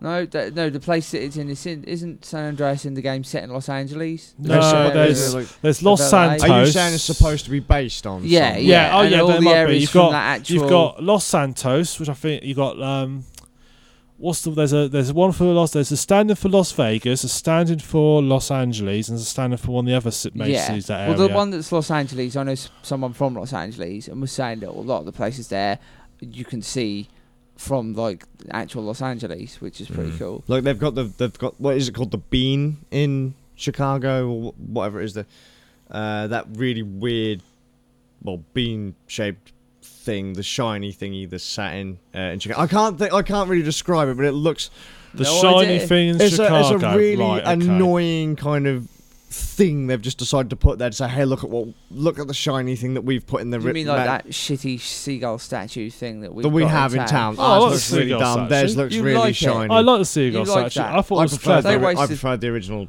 statue Fisherman, that was the there. fisherman, yeah. yeah. Call of the They Sea. wasted three grand on that shit. I can't believe you like it. I like the seagull statue. But either way, they, they have I'll something put a fancy. photo on the I'll put the photo in the show notes as well, and you can agree with The me. only thing that's really anything seagull like about that statue is the shit that's covering it. That's about it, really. Well, that's what I meant by in in Watch Dogs. Yeah. Chicago has like the neat little things that is act, that, Oh, that are actually in Chicago. So if you you know they can't have some of them for I guess like not copyright. There are copy. Some buildings can are copyrighted. Oh, okay. Because they've said you can't. They can't have the bean or whatever they actually call it in Chicago. There's like a different version. Like it looks like a kind of like a pretzel or something I like think that. it's a case. You can. I think I'll see if you I think buildings are a lot of buildings are actually copyrighted by the people who architects and so forth. You they can't stop you like taking photos of them or appearing in backgrounds of shots, but Say that to the police in London. they can't recreate it in a um, game, for example, Mhm. which is a bit different. actually, one other thing I was thinking, we we should move on because we've actually Yeah, We we, made- we, we we, said a- we were going to spend Whoa. 20 minutes on. We spent an hour on Yeah. Watch Dogs, but this is the only thing in games we've been Christ, playing. So So yeah, um, one thing I would just say, one the only sort of brush with multiplayer I have had with Watch Dogs is that there's little points on the series you can check in, and they're basically little ticks. And you go up to them and you can check in, and what happens is you you basically you get uh, you unlock a oh, is that like the four? Was it Foursquare? yeah Like what you can do on your phone, like you check into a restaurant or whatever, and if you check, yeah, in it's there's certain place around like- for yeah, certain place around the uh, city which you can check in, and when you do that, you comes up on the screen and it will say you know X many players have checked in, which is quite cool actually because um, when I went to one place, it said no one else has checked into this yet. I was the first person to check in. Mm-hmm. I think it must be based like on local areas because I can't believe out of all the millions of copies of Watch Dogs, I was the first person to do it. Hmm. Might have been, but bear in mind, about three days later, something released when I played it. I thought that can't be right. But you can actually leave gifts for people, so you can just leave bullets or money, and then you can have them. That's There's- kind of neat. Yeah, that's that's quite neat. So you can just go in there. Oh, people have left gifts. Oh, I can have. And if you want to be really naughty, you could just, I suppose, just take them all. I've not actually took any gifts, so I don't know if there's a limit to how many you can take or what, some other restriction like you can only take, but if you've got to give something back. Mhm. But yeah, you can. But then you could just leave some gifts and money and stuff, which I thought was quite neat. I mean, there are there are some definitely very cool things in Watch Dogs. I mean, I think that some of the stuff they've done in that game is pretty neat. Uh, just looking at the city, I mean, I was blown away when I played Mm. the PC version. I was like, "Wow!" Have you been having the major? They've been having some rather bad lag issues with it. Some people, me included, have had some horrendous oh, well, like slow down. mm, horrendous. No, Not a beep. some people have, some people haven't. Um, I think it's do it's interesting. After I um, I've got the GeForce optimized on my computer. After I optimized it, they disappeared. Mhm. Before I did, cars would like go down to like four or five frames per second. Which is weird because a lot of people said that game would tank like a beast on AMD cards. I have had no problem Yeah, at all with my but card it at seems all. to be a lot. They're they're apparently a performance fix, and that's the other major problem they've had. They've had an issue with um, UPlay's win, go to win, go to win function, uh, where you unlock things, and there are certain things you can unlock with that that actual facts can stop the game running properly, which is useful. Handy, thank you, Ubisoft. You, you you guys are great. No, I've I've not even bothered to, to touch that stuff. I literally started the game, dived in, and, and, and kind of did the first couple of missions, and then Yeah. yeah, then I fired up the PlayStation 3 version or the PC version and, and did the same kind of thing again. So I, I have actually played for maybe about three or four hours on each version, I'm probably on about eight hours now, but I've not really. Um, but I've only done three main missions. To be fair, Yeah, I've actually done more main game missions than you have. Yeah. I've played a damn sight less mm. than you have, mainly because I haven't been cruising around Chicago. Which again, I have to say that looks really neat. I love it when they actually put a city and its landmarks in a game. yeah, That's Oh, very yeah. cool. Um, needs it's all, it's all ties it all together nicely. but I'm looking forward to see it drop in price. I'm looking forward to see it come out on Wii U. Um, I will say it's rather pricey. It is, it is. for what it for what it is for sure. Um, I do think it was kind of cool that they ha- that that they've got um you can get Aiden's uh, mask, the baseball cap is a thing that you can buy. If you buy the sort of the no, you can buy them separately. You can, Can buy you? them separately. Yeah, there is actually a store that will thing sell about all those is that I would never wear them in public. No, I reckon there are people that will though. Yeah, I mean, I just I'd just be too embarrassed to wear Really, I know a lot of people that would just a happily. baseball cap. Fine, because people wear baseball cap, but the bandana, really, no, I wouldn't. Mm, well, you got to think I I normally wear stuff like that over my head anyway. So, Yeah. um, that's not really a big of a deal for No. me. But to have that over my face, I think I'd I think you get some funny looks, and Yeah, for sure. Yeah, you may under my may- bike helmet, um, I'd happily wear that because Yeah. that's what I tend to do with the ones that I wear over my head. I'll pull them back over my face to because that's what they're, they're for. You cover up part of your face to stop like um, you know chill burns and stuff. Um, Oh. You know wind burn. You're burning down a road, high speed. The wind gets into your helmet, and you end up. I don't really think that's cold- what they originally they were for. You know, they originated from No, the, but- from sort of the Wild West when they didn't have motorbikes. No, yeah, I know. When you're when you're you know, tearing around on your horse and Yeah. oh, now I want an open world game where it's sort of GTA, but sort of in the Wild West. I know you have um, Red Dead Redemption, but Yeah. what sort of GTA and Wild where you get the you get the horse track things, and you sort of like, oh, this is. A, I think that'd be kind of this is a fun. sports actually. I think that'd be really neat. and you get this like, a sort of- sports horse. sports horse. Racing horse, sports horse, and then you have the big sort of working horses, which represent your big trucks, and they sort of are big and tough, and sort of take time, but they take time to speed up, and not so good at handling. Then the sports horse, which I'm is so fast. good at handling. I'm sorry, that sounds really weird. Like to say, yeah, man, my horse has got great handling. The corner's so lovely, it's so straight and flat. My horse, and then you're all like, mm-hmm. yeah, trying to work out how to do reverse on a horse. that's, yeah, have we got a reverse getting us? Can horse, you do a handbrake turn on a horse? I wonder. That'd be really. You, you, saw, like, you saw, you, you lock the back legs, and you of spin round. I, I'm actually. I want to see if someone has actually ever put that on the internet, like a horse that drifts. like the back legs just like lock up. It's like it just slides round. I, I don't know. Loss of grip. Uh. Slide. So good. Only Sorry. time I've ever drifted in my entire life was my Land Rover, and you're not meant to be able to drift a Land Rover. I managed to do it. No, I was going to say that would be kind of. As scary, a four-wheel drive, it's quite tricky to drift So- a la- oh, a four-wheel yeah, drive uh, vehicle, but yeah, I managed to do it. What I want to try? What? Arctic lorry. What, I want to drifting? try. Yeah, I want to try and drift. You an can Arctic. do it, but it's quite a skill to do it. That'd be neat. That'd be awesome. I want to do that. Do you, when you say an Arctic lorry, do you mean just the cab, or do you mean the whole of the The trailer? whole thing, man. That'd be. I'm awesome. not sure it'd be possible. The trailer, I think the God, trailer just try fly and go and like kill Oh no, man! Even if the trailer just jacks off and just breaks off and just kills thousands of people, that's cool. I don't mind. right. But, um, we need, need to try. it. I'm not thinking about killing anyone on a freeway or anything when I manage to jackknife a, an Arctic lorry or anything. But that'd be cool. Gotta do it. Right. I'm gonna hack into everyone. Well, if you do have if you do have access to a Arctic lorry and you're willing to let Luke drive, and uh, can you actually drive? yeah, I can drive. There you are. So you've already let Luke actually drive and indeed drift, try and drift it. Get in touch. I don't mind just trying to drift the cab to start with. Get in touch, and we'll just sort of let you know. They did it on Top Gear. Actually, they tried to drift the cabs, and they ended up all getting injured. Really? Yeah, Jeremy Clarkson sort of literally sort of slipped, went flying off I his think you get like whi- you got like whiplash or something. and he got um, like uh, um, carpet burns as well. carpet burns from an. Uh, because Okay, he, he sort of flew across the seat. I have to try this now. Yeah. This is this is a must. It's on my it's on my list of things to do before I get nailed into a box. I will probably get nailed into a box after I I do was going to this. say, seriously, perhaps you could see if there's any food directors who have like a mass transport system with an Arctic lorry in the back that for doing massive funerals for big people. Could you imagine that? Like a like rather than a hearse, you've got an Arctic. Like just That'd be rather than- great. Oh, if you're a lorry driver, what a great way to get to to, to your gravesite in a, in a lorry. That would be great. What And- if, what and if you you're could like a have- bin man? you could in a get- dump truck. they dump you into the grave. Yeah, it could do. Or you could you could have just you could get somebody ready to dress up as illegal immigrants. They could see in the back of the Oh truck with no, you. man, no, God, that's like having what was it? What are they in the in the America in America? I was gonna say in the Americans. Was it like not the IRS?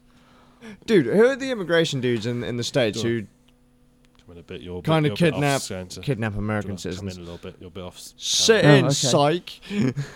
I need to know who are the who are the people that like Two deal with people going at me immigration here. What? What? What? Uh, the people in America who deal with all immigration. Yeah, because I'd love to see it because we're talking about fancy funerals. So if you're like an Arctic lorry driver and you're you're rather than a hearse, you end up being How do we get onto this subject, man? don't know this. Jesus. from You to- Watch Dogs to fancy funerals. You need to watch the, the live stream after to find out. Yeah, if anyone's wor- uh, like, if anyone's curious, and this is going to sound really weird, but it's been agreed amongst my family that my uh, my death will be treated as a murder case. I will just be thrown roadside. That'd be Yeah. kind of neat. Just Cool. saying. That's that's my dying wish. I I'm wanna be sure treated it's as a murder illegal case. in some form or the other. But More than likely. right. Um, the reason we're waffling a little bit is that we're now on to the next section, which is tabletop. Which is my section. which so- basically we were stuck waiting for Adam to get back. Yeah, and so that's why Bucky. I apologise for the waffling for the last five minutes. Gotta love that So- waffle. Adam, I've only been playing one new game this week. Um, it's a game called Love Letter. Um, it's a pretty damn cool game. I've written some stuff down here about it. It's uh, apparently by a dude called Seiji Kanai. He's It's by a uh, dude name. yeah, yeah, yeah, a Japanese guy. It's a Japanese game in originally. a Japanese dude. A very quick game. Um, there's seven types of card. The whole aim of the game is we. There's three versions. We played a version called Legend of the Five Rings, which is apparently an Considering it's something Oriental. about love and it's about rings now. I'm getting a bit freaked out here. Legend of the Five Rings is apparently an Oriental R- RPG setting. Um, I didn't know this, but um, it is. That's what it is apparently. But you've got that version, the original version, which I have to admit, from looking at the three versions, I think I might pick the original version up. It's much nicer looking, very uh, sort of old school Japanese style artwork on it. And then you've got the Tempest version, which is the westernized version, where the rather than it being a Japanese court, it's like kings and queens and that kind of stuff. Um, but the whole idea of the game is that you're sending a love letter to the princess, and uh, you need your love letter to reach her hand via people within the court. You go about this by each of you gets given a card at the beginning, and then you all draw a card. There's not many cards in the deck. I think there's so many of each. Uh, there's four guards, which are your bottom level cards, two ministers, and so on and so forth. But you uh, you you get two two cards to begin with. One of the cards is left out of the game, and the reason for this is because one of the cards is the princess. So there might be a chance that the princess isn't in any in the deck that you're drawing from. She might be the card that's out. If not, it could just be any of the other characters. If you start with the princess, your aim is to hide the fact that you've got the princess um, by playing any other cards that you get, because you only have two, and you play a card each turn. Um, the princess, once she's played, is considered discarded, and that means that your turn is then void and you lose. Um, but the, the aim of the game is either to get the princess, or I think it's just to disguise what your your other aim. And I can't remember how you go about that exactly. But each of the cards do different things. So, for example, you've got the guard, and what the guard does when you play him is he allows you to make a guess at what card another person has.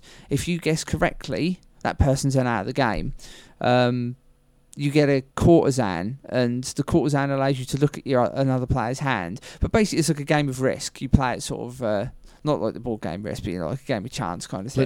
Yeah, it's very very quick. It it take a game can take five minutes. That's Um, pretty neat. yeah, it's just sort of a filler game, really. But it's one of them games that you might be happy to play for half an hour if you get enjoy one round, play another round, play Yeah, another yeah, round. sure. Yeah, yeah. So yeah, your your main aim is to find the princess via using these other people as a as a means to get your love letter across. There's differences between some of the versions. I I quite like, even though I don't like the Western version of the game because the art I found was a little bit Is that what you were showing earlier? You, I was you showing- did show off podcast. that was was the some- original Japanese version. Those cards, I like them. The Western version looks a bit, I don't know, like Disney princess like for me. But Yeah. um, one of the things I did like is in the Japanese version, all all the cards are numbered, you see, and in the Japanese version, there's a card called the Minister. He's worth seven. If you have the Minister in your hand, you have to make sure that your hand does not total up to twelve by getting cards with other numbers. So like if you got five, it total up to twelve, which I think is the Wizard in the original version. Um, and then any anything above the five would immediately mean that you're out of the game. You have to discard the, the minister and you're out of the game. So the idea is to play the minister before that happens. The one that I like in the Western version is you've got the countess. And if you have the countess, if you have either the prince or the king in your hand, when the countess comes in your hand, you have to show the cards because you automatically lose because the countess is having an affair with the prince or the king. And I thought right. that's a neat idea. That so is kind of yeah, cool. you, your love letter's getting nowhere because you've been caught in this scandal kind of thing. Yeah, I, I thought it was quite a neat I was gonna say the thing where you said how you have to kind of like if you have princess or whatever, Yeah. you have to kind of hide the fact that you've got yeah, that the card. princess. That seems to be a common theme with some of the games that you've been playing. Like you can you get one card, like you're a traitor or whatever, and you have to pretend that you're not that person. Yeah, yeah. I, That- yeah, a lot of the like resistance, for example, that that, that kind of theme comes on. We're actually pl- looking at playing a new version of that. Um, the same game, Resistance, but Avalon. It's based around King Arthur. But the interesting thing about this one is, have we spoken about the Resistance before? Uh, not Don't sure. Don't think get so. mentioned. Well, resistance is like a um, a, like like that. There's a trait mechanic. You basically have to suss out who the traitors are in your team, and you're all kind of on the same side, the other players, and the traitors know the other traitors. So you don't know who the traitors are, but they know who the, who their allies are, and you have to work against them to try and stop them. The traitors obviously have to work against you to sabotage all the missions. But the Avalon version adds a new feature that they add a Merlin character, and Merlin's on the side of good, and Merlin knows who the traitors are, but he's not allowed to say. So Ah. the Merlin player has to try and guide the good players without letting on, which I thought was pretty neat. But yeah, a lot of these these sort of card games seem to have developed this mechanic. But this one I found particularly interesting just because of how quick it is, Mhm. how few cards there are, but how addicting the game is. It really is. So it's quick Uh, enough to make you want more. Oh yeah, there's, no, there's no way in hell it's going to get boring. And if you're soon, playing bigger games, it's a great game to whip out in, betr- in between. Like you've got two big games, say you finish one a little earlier than you expected. Great. yeah, you're time trying for to like a game take of a break, so yeah, yeah, yeah, you can fit it in. It's, yeah, I would definitely recommend it. It's That's a wicked cool. game. Yeah. Although have have I, I have it. to think I'd I'd recommend the original version. I think the original version looks better than the other two versions. Is that just on looks or? Um, yeah, aesthetically. I mean, they don't play all that dissimilar. As I said, the only thing different in the Western version is how the Countess works compared to the Minister. But the original version, which I think is quite nice, has a print because there's a prince in the Western version, but he replaces one of the other characters in the Japanese version, so he's not the same as the princess. But in the ja- the original Japanese version, you get an option of a prince. So if you were, say, playing with girls or you were playing with gay uh, friends, you might decide that you'd have the prince as the the love letter, uh, the the recipient of the love letter, rather than the princess. Mhm. And they also, being Japan, they have a like quite cliche nerdy princess, which I thought was quite funny as well. So you got like a, a three different That's kind that of you cool. can choose from there, which is quite a neat little touch. Yeah. But yeah, no, love that. Definite, definite How much? recommendation. Do you know how me. much that costs? Yeah, um, the the five rings version is the cheapest one we played. That was about three or four pound. by Oh really? That's pretty good. Yeah. Well, I um, mean, I guess 'cause it's so quick, but yeah, the the Tempest westernized version is about six seven pound, and the lim- the Japanese version is actually limited edition over here. I'm gonna pick that one up. It's about eleven pounds. that's But still not bad. Really. It's the nicer version, I think. Yeah, yeah, but yeah, definitely recommended. Good game. Cool. Good stuff. I like the sound of that. That's pretty neat. I think we might have to go around and play Yeah, we'll some get tabletop at we'll, some we'll point. have a round of that. Yeah, it's a, a fun little game. we because we keep on talking about how we're going to play some tabletop games, and we are yet to actually yeah. bust out. yeah, my uh, tabletop tabletop We group plan lots of things before podcasts, and then none of them ever happen. Yeah, actually playing games, actually doing things with anything ever. Yeah. One day we might Mm. do things. I think we plan to do a game this afternoon, then it also turned into let's go down the pub instead. Never. What are you talking about, man? we didn't go down the pub, it was great. Sitting there with a bottle of shut up, Nick. don't, Yeah. Don't do nothing. Um, so, stuff we're looking forward to, and this is now, as I'm referring to, is the loot section. Right, yeah, this is my section, but this is going to be really quick. So if I had to be honest, I only found out about the two things on my list like a day or two ago.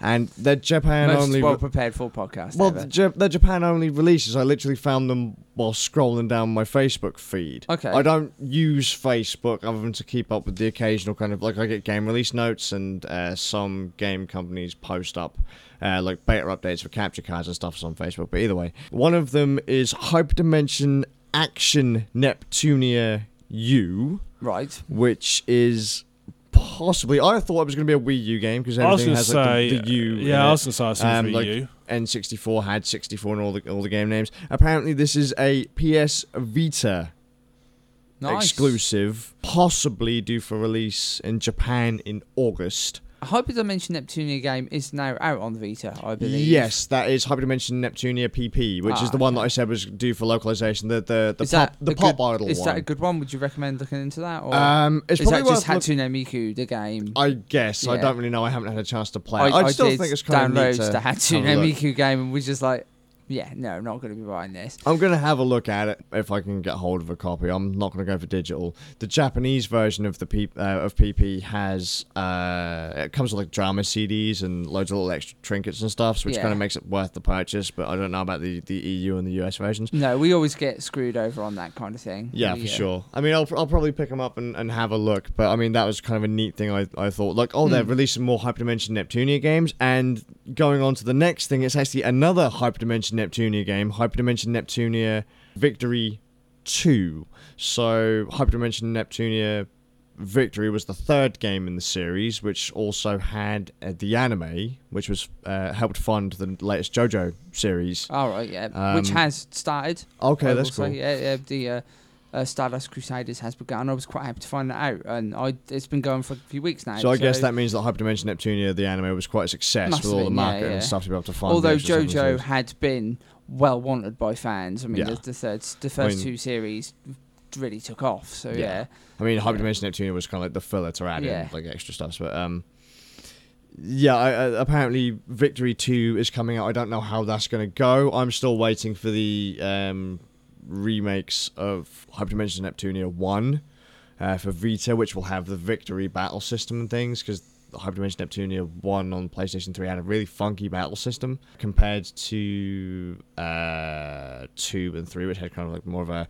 Um, each character had like a, a, a walking area and then an attack area afterwards, so you had to like kind of move in range of an enemy, and then you had a different style attack. So you, Is it you, Grandia that had a similar system to that? I that can't remember of? off the top of my head. I'm thinking something like Grandia, Yeah. but I could be completely wrong. But I mean, it was kind of neat. Hyperdimension Neptunia was kind of a more of a classic kind of thing where you you have a series of enemies in front of you, and then you'd have action points, and then you'd literally say like, um, "I've got a circle attack, an X attack, and a triangle attack," and then each thing would use different amounts of skill points, and then you could combo them in different orders, which would use more or less skill points and do different things, blah, blah, blah. whatever. Neat game.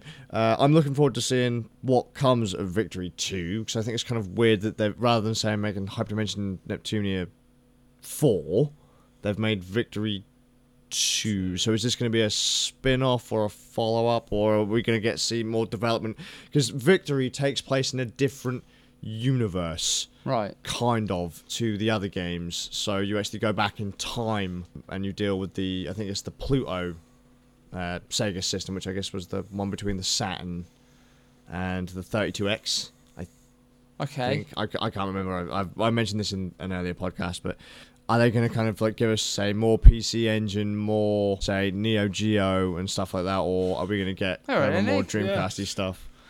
I know Japanesey stuff. Nick's like, no, oh, I'm not no, bored. man." I'm not bored. I'm just.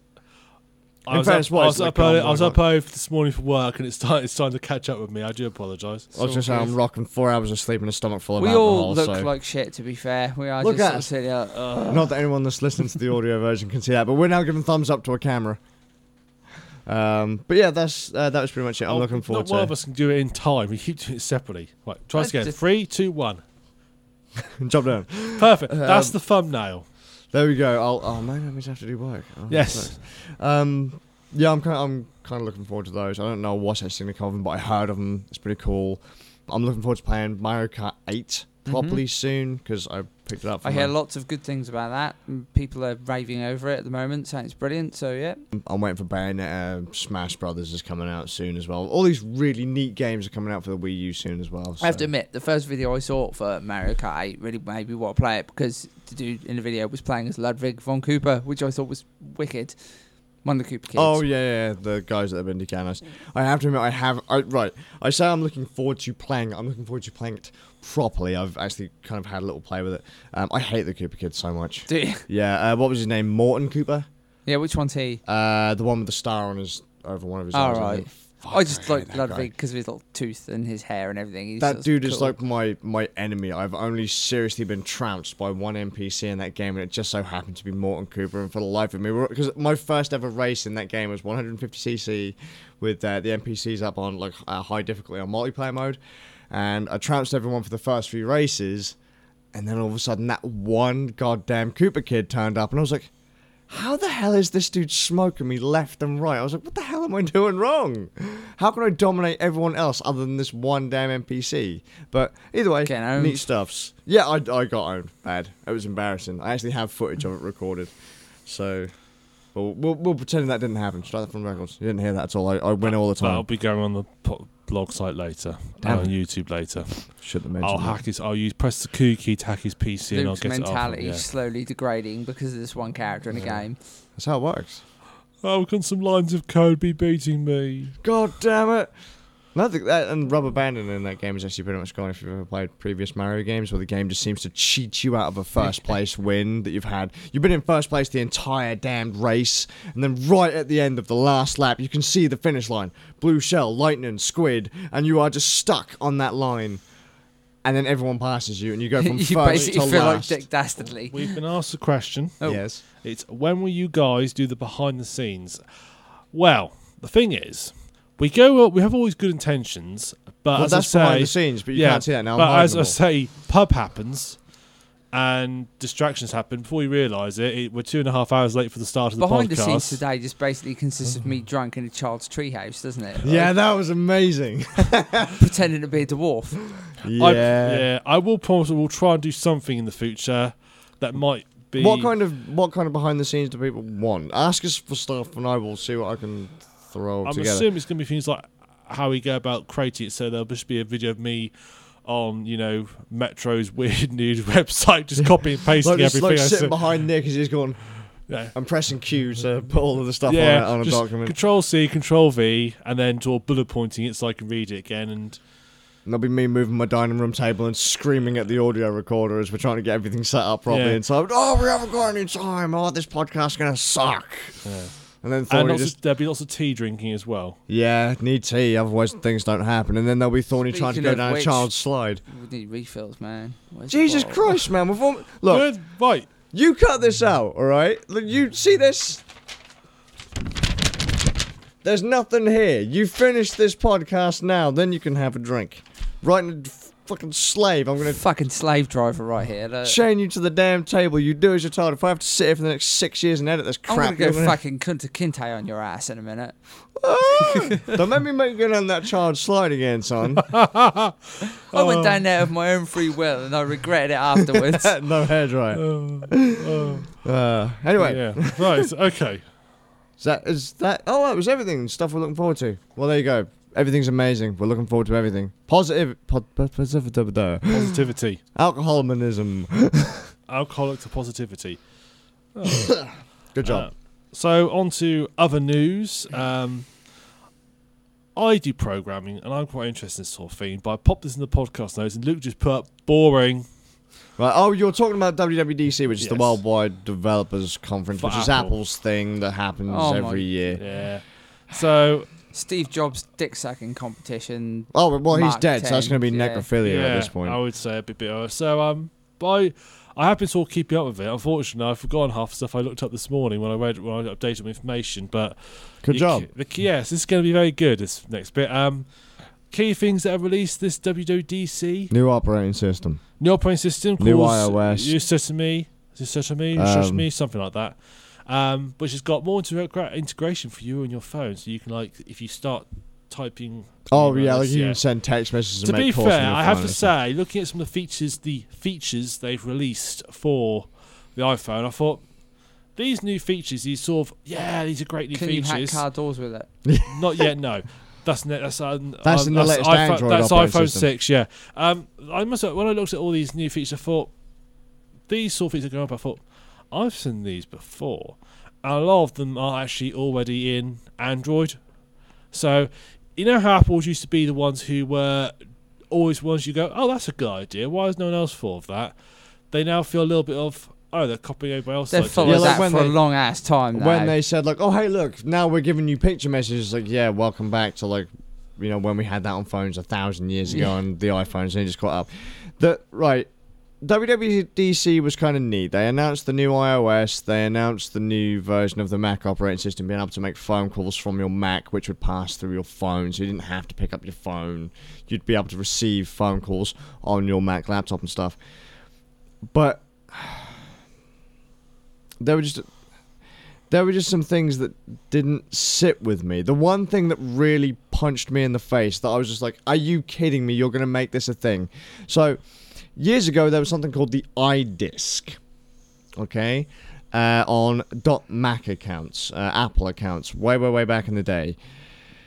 It was an online cloud storage kind of thing. You would, you could, you'd have an iDisk, which was a mountable um, kind of area on the web where you could dump files. Basically, Dropbox. Yeah, basically, it was Dropbox before Dropbox was a thing. And then not too long ago, a few years ago, Apple were like, by the way, we've got another service out. You're not having that anymore. You can't store your files. If there's anything on our servers, we're wiping the damn thing clean. We're going to make a dumbed down version for your iPhone so you can store your phones, pictures, and, and crap Basically, like that. iCloud replaced it, didn't it? Yeah, it was like iCloud and Mobile Me. And now they're like, hey, by the way, look at this really cool new thing we've got. It's like Dropbox or like a service we had nearly a thousand years ago. It's like, thanks, guys. You've gone and brought back a service that I used years ago.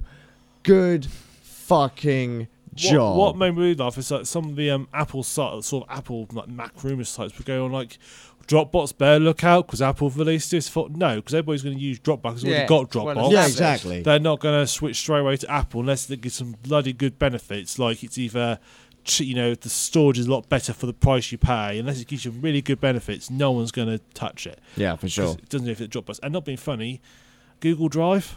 Yeah, Google Drive is cheap. You can use it on pretty much anything. Even Mega, you know, Mega, Kim Dotcom's thing, they give you 50 gigs of free storage to dump any file you want and share it with, you know, friends. Um, there's another one called Box.com where they gave you 50 gigs of space, but they had a really dodgy limit on it where you could only share files that were like 200 megabytes or something like that. So you could upload a 5 gig file, but you could only share uh, or like you'd have five gig, five gigs of space or fifty gigs of space or whatever, but you could only actually put up really, really tiny files. It was just kind of stupid. Um, uh, but that was just it. the The whole idea that they've just gone and bought back a service that we had so much, so far back in the day. No one went, um, guys, we already had that a long time ago. I'm Yeah. not impressed. Everyone's like, yeah, Apple version of Dropbox. Yeah, Or- but that's because there's so many people riding Apple's dick at the moment and have been for a while. There's all these hipsters that are just obsessed with Apple purely based on the name. It's just ridiculous. I mean, it's all really neat hardware. At least it used brand to be. name slavery. back in the day, the stuff was amazingly built. These Yeah. days, it's kind of Oh yeah, you got to tip off also, your I, hat cap st- to I the. still uh, the hardware's they do they hardware still always good. I mean, some I mean, have you seen their new Mac Pro? yeah. Oh, that's Nice. pretty neat. That's pretty. neat. The way it's designed is pretty neat. I think they just their software has lost. A bit uh, if you're going to have a feature that everybody else has done already, don't tout it as a big thing. My problem is that they not- already had that feature Yeah. and then took it away Yeah, like it was redundant, and yeah. then brought it back. It's a very sort of Microsofty thing to do. I hate to say it. It's a very Microsoft thing to do. I mean, I paid for the iDisk back in the day. I was a .Mac member, so a lot of people that you know would be talking about it now. he did as it you've said, it's cool. Like hipster, like you just said, like hipsters, like, oh yeah, well, uh, the fucking that's a new feature. No, it isn't. Before Mobile Me, before iCloud, there was iDisk. I had the iDisk. I had the, the you know the original .Mac account. I have a .Mac account, .me account, iCloud account, whatever it is now. Apple needs to make something called I couldn't give a fuck because it would appeal to me. There you go. Um, and it just seemed weird that they'd brought back a service they told me I Yeah. could no longer use, even if I'd already paid for it. The other one So- that made me laugh was they made a big, and this again was an Apple site, made a big thing about. There's, they've got this new feature on the keyboard, which means that as you type a word, it'll guess what the next word needs to be. Oh. So, things. So I thought, hang on a second. Oh, predictive text. Yeah, but this is predictive text just predicts the current word you're typing. This predicts the next word, but Okay. Android does that. Yeah, a lot of stuff does that now. So, so oh, sorry, sorry, you don't go on about how great a feature is. Really You annoying know, people Everybody do else that. does it already. Can I tell you actually, predictive text and autocorrect is one of the most annoying Yeah. fucking things that my laptop has. I have a Mac laptop. I have had Mac laptops for years and years and years. They're tanks. I had a Mac laptop with a G3. I managed to use it all the way up until college. Got a G4. Hmm. Used it all the way up until 2010. The one yeah, with- exactly. The one that sat next to us, I bought in 2005. and it still works. and it's still working absolutely fine. With the exception of that dodgy fan, which was installer error. The dodgy kind fan, the dodgy fan, I didn't put the cable on quite as firm as I should have done, but that's now working But absolutely yeah, it's fine. na- but it's back to how it oh should have yeah, been. you, you, you can't Um, It's tell. alive. Yeah, But I mean, I reinstalled the Apple operating system on uh, my machine the other day. Works a treat now. They've removed a few features that I really wish they hadn't have done, just because I've done a few hacks to my system. They really rather I hadn't have done. Um, but it's just like, Apple, please just stop being idiots about what you do now. Predictive text is stupid. When I'm typing, like I type in the word vlog, video, log it will then come up with an auto correct thing that will say, Did you mean blog in blue? If I don't hit escape, it will actually change the word Yeah. vlog to blog automatically. I was like, I didn't want you to correct that. there wasn't. A, some things I liked. I mean, as uh, Sony does looks in development, they've announced a new program called Swift. That looked kind of neat. Um, yep, because you can actually preview the code running while you're coding it, which is nice. Which is actually um, you like a live on-screen preview. very sim- yeah. It's a bit like um, how Visual Basic used to be. You could actually you could basically edit code while it was running Visual Basic. You couldn't with other languages because some were interp- some were compiler based, some were interpreter based, so they but Yeah. you could do or not. That seemed pretty cool. Um, and they've introduced with that Xcode, so it should be you know that Xcode is the bit that allows you to do that, but Swift is tied in, but you can use Objective C. And they've given a few demonstrations of stuff written in Swift that basically does the same thing but runs a lot quicker. Um, I've never done all coding for Mac, but I'm going to attempt just to have a quick look at it, little play around, see what the language is like. Mhm. Um, my biggest in language is simply because that I'm so used to one going to another. It's a bit like literally changing a, a, a real life language, and that the words might be roughly the same, but the way you use them are they different. do things completely differently. Yeah, so it's not easy to switch between languages. Um, other thing they announced was the health and the home kit. That was kind of neat. Uh, I like that, but I'm not really. So the idea behind that is uh, there are a lot of features or a lot of little devices that you can pick up uh, that will connect to your iPhone. So if you're diabetic, you can get like a little um, blood sugar monitor that will connect to your iPhone and give you a little on-screen display Yeah. um, of you know blood sugar levels and that, and it will actually message your GP or uh, That's I mean that's the really kind of thing like nice, it will keep good. track of it. And if you have um, a dangerous, uh, dangerously low like blood sugar level or high blood sugar level, it can actually ping the hospital and say, "Crap, this guy's about to crash. We could have a serious issue here." Or if um, uh, look, I have a little bit. My big concern about that is the quality of the hardware. It's all well and good, provided the hardware that you are using is actually good quality. Also, and the trouble is, there's going to be, you know, there's going to be hundreds of people out there, hundreds of Well, manufacturers th- going to no, be no, making. They've, they've already been. They've already had this heart rate monitor stuff and the blood sugar level stuff, like the diabetic stuff and, and other bits and bobs, already provided by the American Health kind of also, service. You know, I companies mean, have already been I- making that. having a diabetic close relative, they tell people with diabetes tend to learn how to control their blood sugar level and when it's high and when it goes too low, being able to deal with it. Um, I, I I think it might gen- generate sort of a worry that, that's kind of needless. Like Mhm. if it pings off something to the hospital, and the hospital's like, oh man, like you say, this guy's going to crash. Well, we need help. what happens if someone's a heart monitor, they pull it off? Is it going to register, oh God, this guy's had a heart attack and yeah, dead? that's true. Yeah. Mm. Yeah, yeah, but uh, going along with along the lines with the diabetes, I mean, it might not even be a serious issue. It might just be somebody gets a bit high for a little while and they come straight back down. You know, like it happens quite often. So Mhm, mhm. yeah, I think it's more along the lines of um, it's going to be handy for people like I uh, I knew a guy who uh, before he knew he was diabetic. Uh, thought he was just having a really craptastic health day. yeah, uh, went to go down to the airport, and then he was just sat there waiting for his, you know, waiting for check in and that. And then the next thing he knows, there's a woman picking him up off the floor, saying, "By the way, you're about an inch away from being dead just then." Take Yeah, him into the hospital. It turns out he's diabetic. Um, it would be kind of neat if you've, if you know, if, if you've got these bits of kit on you that say a paramedic can pick it up and Yeah. say, "Boop, "Ah, this is what the problem is." Kind of like Yeah. um, them SOS kind of pendants and things you can get yeah, that kind of thing, but on your phone. It is It's very not neat. like you can. It's not like a Fitbit or something No. that you can just buy from a shop and tie to your phone. These are uh, kind of medical devices that are provided for you Yeah. by a hospital Yeah. or something. That has to be made kind of clear, and they will actually now pull in information from tons of other sources. Yeah. So if you do have a Fitbit or you do have a heart monitor or whatever, it will compile an overall um, kind of uh, summary of how well it thinks you're doing rather than saying like I've got a Fitbit and I have to go to the Fitbit app to check to see this kind of stuff. I've I've got diabetes and I have to go into this app to find out what uh, statistics I have here. Or I've got like heart troubles. it's the old Wilford Brimley app. now rather than rather than jumping between apps, now it all kind of gets it all compiled into one uh, kind of base Yeah. thing to check I out, which I thought was kind of neat. Yeah, it's kind of nice. It's a neat idea. Um, I suppose my only other concern of it is is is this going to create uh, not as much a nation, but a group of people who is. I feel I feel this could create in some ways more hypochondriacs Yes, in a yeah, way because you're gonna have people too. who wouldn't necessarily pay much attention to their are perfectly fine, but wouldn't pay much attention to it. But then they'll get this little app and it'll say, oh, actually, your heartbeat's you know two beats on average lower than everybody else. They'll Yeah, go, I mean, oh, like, hang on, that's all. But the, the, the point is with this stuff is that it, the phone itself and these kind of Yeah. little apps or whatever don't do anything unless you've been provided with Yeah, the yeah. hardware. You don't even you can't just go to the app store. But and you say, can buy third party hardware yeah, yourself. stuff like Fitbits and stuff. But that, all they do is say, "Oh yeah, you've been running or wanking for three miles or whatever. Congratulations." How do you rank for three miles? I don't know, but it's been a it's been a joke with the It Fitbit just makes me community. think of the gyro thing that Mr. Garrison has in South Park. All, all I can Going assume is forward. it's, is it the you know the travel of the up and Oh, down dear. motion just sort of multiplied. I dude, I have no idea.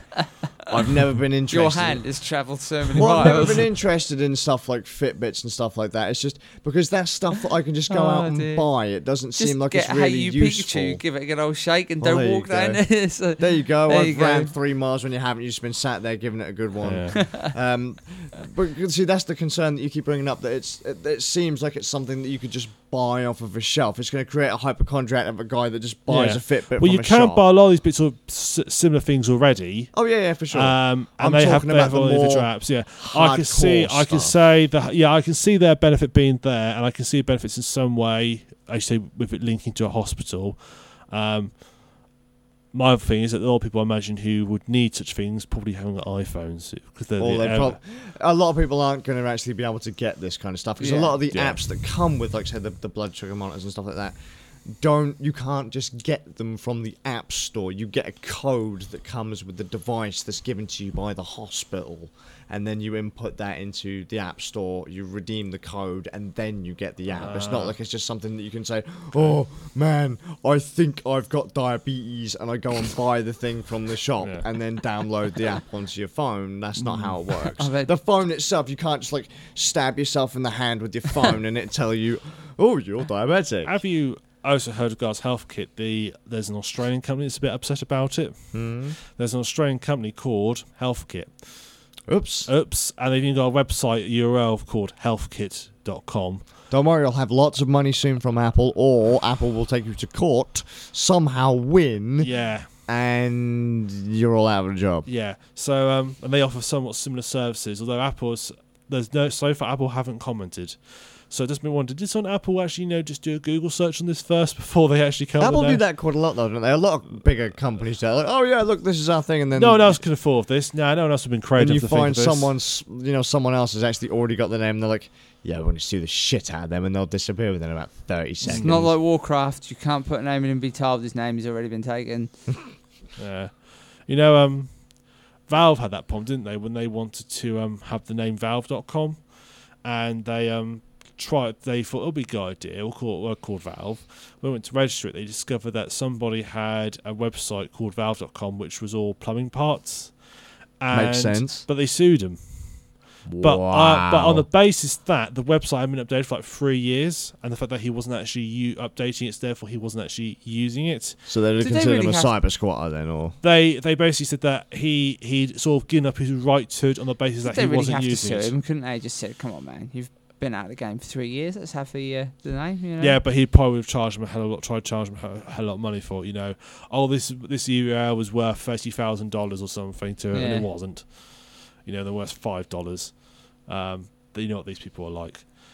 Saki, Um, Saki. and of course, the other thing, the other thing tied to obviously healthcare is HomeKit.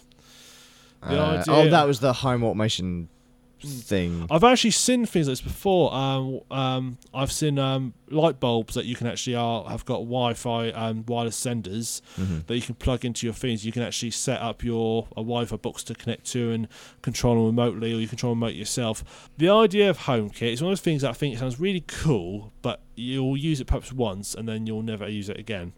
Um, I call it the Siri effect. Mm-hmm. Siri is really cool. You use it a few times when you first have it, but then you just find it's quicker just to do it yourself manually, or you just never think about doing it. Uh, it's hard to actually get into the habit of doing it, Yeah. and I think that's what you'll just end up doing with HomeKit. So See, the thing with the thing with this home automation thing, I can remember when I was a kid, we went to a. This is gonna sound really daft, but as a child, um, a group from my school got sent to a BT conference. Where they actually talked about early stages of home automation. Like, oh, hey, one day you're going to be able to, you know, press a button and uh, a computer connected up to your entire home is going to be able to say, you know, uh, turn on the lights, make a phone call for you from as you're walking through the hallway. You can say, like, ring someone, or um, you could tr- to, to boil the kettle, turn on the heating, or, and stuff like that. Um, this was we were talking about this years and years and years and years and years ago. Skynet, mate. That's where yeah, it's all now we're from. actually doing it. It's like I'm still. I wasn't impressed. We're gonna be really all that much back then. I'm not really all killed that by big now. insane psychotic robotic Yeah. toasters. But one I of the think, coolest I think things. the thing you've got to think bear in mind of it, it's not just the cost or okay, the apps, the app and stuff is free to do it. That's fine. Mhm. It's then all the costs of being associated with it. So the light bulbs I saw, they were f- they're thirty pounds each. Wow. I mean, they're eight, they should last twenty odd years, but they're still thirty pounds each. Mhm. Um, and that's just a light bulb. You know, when you add in all your other bits and pieces with it, it's going to cost you a hell of a lot to. to and if you're going to Don't they have stuff like clapper style devices? Like you, you can plug. Um, there's like a little box that is actually like a Wi-Fi box that connects to your phone that you can then plug things into, like your, your Yeah, phone, your yeah. computer, and that, and Oh, then you yeah. can control them through. you can also you can already get remote control sockets. Mhm. Um, they're mainly sold for things like Christmas trees and stuff, where you can have a remote control socket plugged in, so you can switch off, touch a button, switch your tree off, that how it's a Cool. thing. Clap on, clap off. Yeah, yeah. Xbox, turn on. Yeah, oh wait, exactly. nothing's happening. Can't understand me. Quick South African accent. I had the idea of the um the iPhone will be able to automate everything except the Xbox One, which it will Nah. refuse to. Never gonna happen. Xbox, kill yourself. No. What? You don't. no, it won't kill itself if you order it. It has to kill itself under its own Yeah, volition. Red Wings probably when it kill- wants to. It'll probably kill you before Yeah. you get a chance to kill it. But yeah, um, kind of neat little bits So- and bobs that have been. Overall feedback from the Apple thing, then my personal feedback is a few nice things, but nothing groundbreaking. Yeah, nothing particularly. You know, Right. nothing to write home about. Some neat little bits and bobs, Yeah. but nothing really. Are we jumping on to flashback now? Well, No, we're not quite there yet. Oh no, you've, you have got one more. I've got one more thing to do. Let's do Ah. that. Ah, yes. Okay. Fear. Be afraid. Be terrified. I am already. Good. Wait, about what? Because apparently, in two, in well, it's, it was two weeks last week. So in a week's time, we're all going to be attacked by cyber terror, by cyber people. Are you going to be pressing the Q button on your keyboard Yes. again? Am I going to be running up to Yes. people with my PlayStation 3 control the pad? National Crime Agency, which sounds like something made up, but Don't part worry, of it, ma'am, it I'm does, from the internet. it does actually exist in the UK, but it sounds like something made up. Apparently, this exists. Yeah, says that people have two weeks before a to protect themselves against a malware, a malware, a, A malwam. a malware attack organised by Russian hackers. Um, Hi, Bas- Russia. How you doing? British investigators work at FBI have traced hands back to behind the ongoing attacks. Um, to the, and there's a botnet system. So botnets are where loads of computers join together to create like a big network between themselves. So basically, compromised computers and Yeah. Yeah. Um, and they're basically saying, you know, you've got two weeks. They've managed to just. It sounds very odd, actually, because they say we've managed to disrupt it, but only for two weeks, which is a very we know of. where it's coming from, but you know what? We're not going to stop. we can, it's too expensive to keep going, apparently. They can do it for. It does actually say it's expensive to do, so they can only disrupt it for two weeks out. They can only disrupt them for two weeks, which implies it's two weeks or nothing. It's like, okay, we'll just disrupt that for two weeks and then they have it back. Right, let's push this button. We're all going on vacation. What? When we come back, justify our jobs a bit. Yeah, pretty much. Um, Assholes. But then they tell you how. So this terrifying attack, this terrifying thing. How many computers worldwide do you think are infected? Two. Three. No, one million. Whoop. Which sounds a lot, but then you go down to um, how many in the UK are affected. Let's see the UK. I've got more than that computer, like more computers than that in my living room. Mm. Fifteen and a half thousand computers in the UK are infected. But do you know how many computers there are in the UK? No. Twenty-one million. So can I just say that That's not counting smartphones, tablets, or anything like that. It's just computers. yeah, which means that less the stuff in my front room. There's less than 0.1% infection rate of the UK is actually infected by this deadly thing. And what was what was this group called? The the people who are saying that we're in Uh, trouble. The N- the National Crime Agency, the NCA. Good job. Yeah. I play Watch Dogs too. Don't panic. Internet police. Uh, We- no, are okay, from the internet. but I internet. just the language you're using. Um, U.S. agents seized servers around the world this weekend and freed 300,000 computers from infection.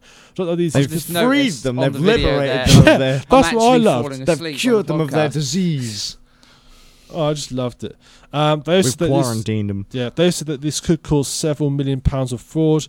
Bear in mind, every year cybercrime costs us 60 billion annually. Good job. So, personally, looking at it, I think it's a bit overblown. Just They're because- fear mongering, basically. yeah, keep your antivirus up. To, just keep all your antiviruses up to date, and you're fine. I mean, that's Oops. what, that's what they've said to do. They just said update your antivirus. Uh, Good old Norton, You ain't you'll protect me from guessing. Russian No. terrorists. oh no, I am part of the problem. I had better disconnect from the Yeah. internet. And just you know, just stop going on dodgy websites, and then you'll be less at risk. Do you know? I've never ever, I think perhaps twice in my life, ever had a virus on my computer. I think I've only ever had one semi-serious. Believe it or Never, not, never the places are only places I've ever got viruses from is Google image search.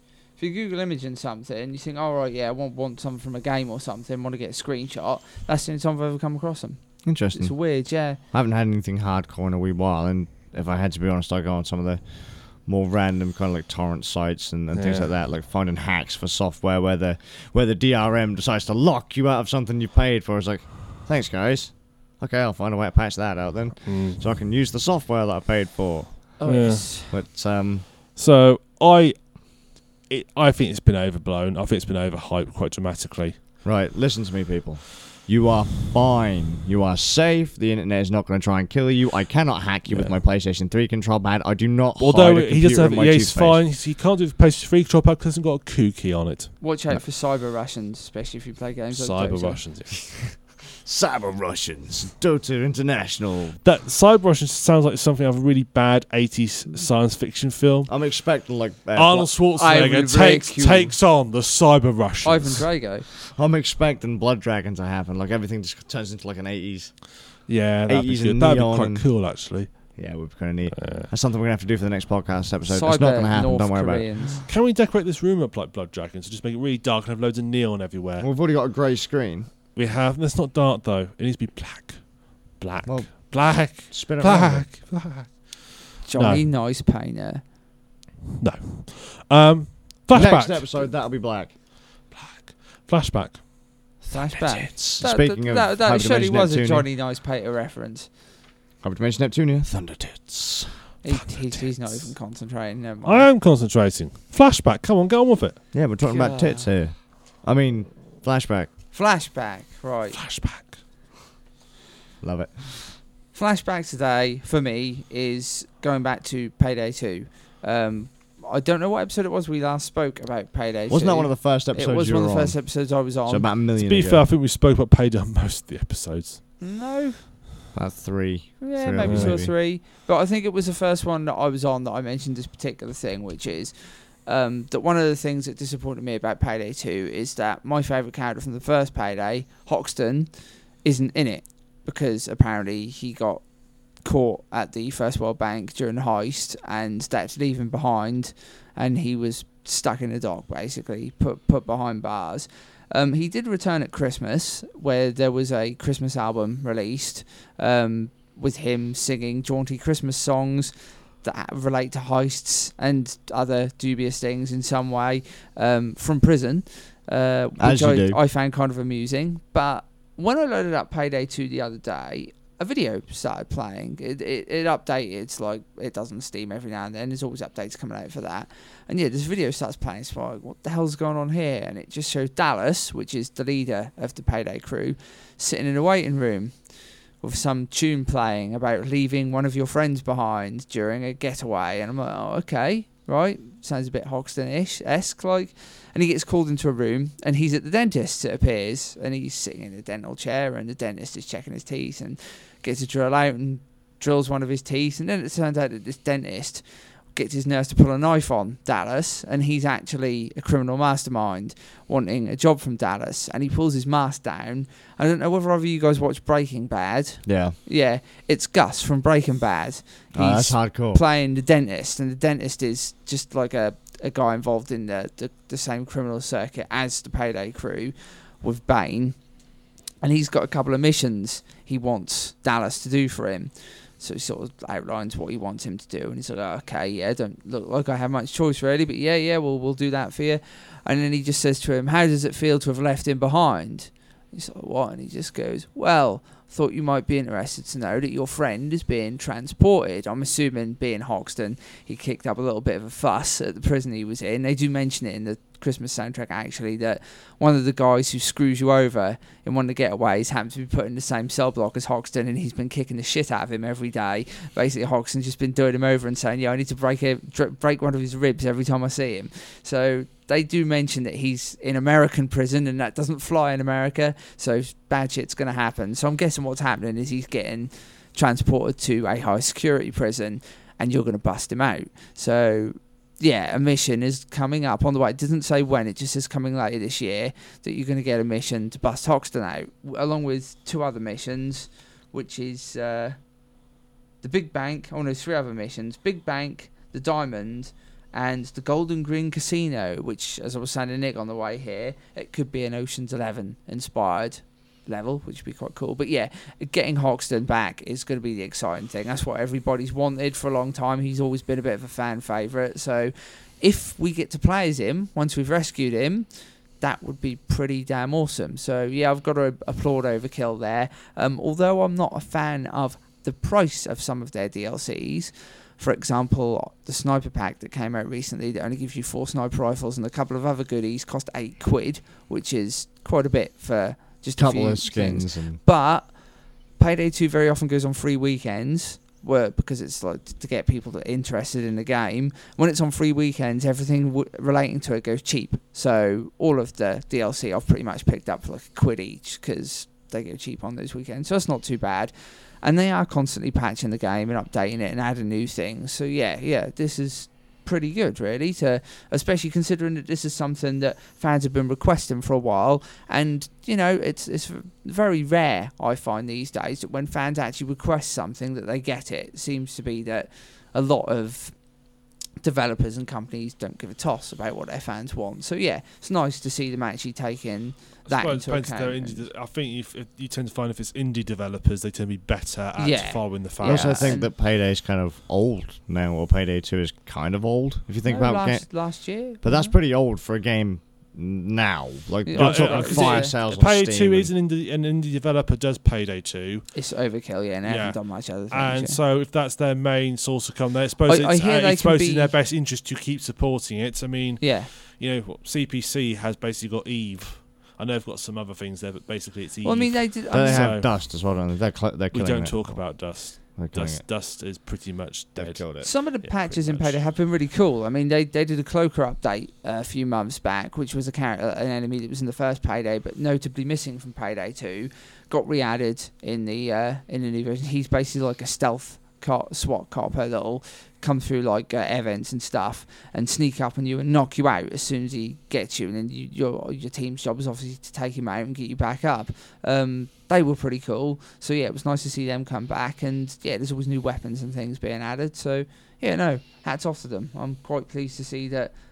Well, and considering I wanted Hoxton back as well, it's quite cool to see that he will be making a return. Cool. Welcome back, Hoxton. You. Well, I think it was kind of funny actually that uh, me and Tony did talk about Payday, and I said, "Well, we should pay, we should play Payday One." He's like, "No, avoid Payday One. Play, just Uh, play Payday Two. 'cause it's Payday One is good, but Payday Two improves upon everything. yeah, but it's got Hoxton in it straight away. Yeah, so- yeah. Payday One does have Hoxton, and I have to admit, Hoxton is the more fun one to play just because of the crazy shit he shouts while you're doing missions and stuff. So play Payday One just for Hoxton. Otherwise, avoid it. Perfect. Payday Two. Nah, still play Payday One. It is a good game. Just Payday Two is better. But Cool. yeah, both cool games. I own it. I just haven't unwrapped it yet. what Play Payday. Two? Payday One. Oh, Payday One.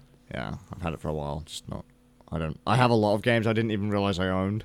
Looking down the pile, I was like, "Oh, hey, I've got." We'll this play game. Payday One at some point. Yeah, we'll do some. Play it at some point.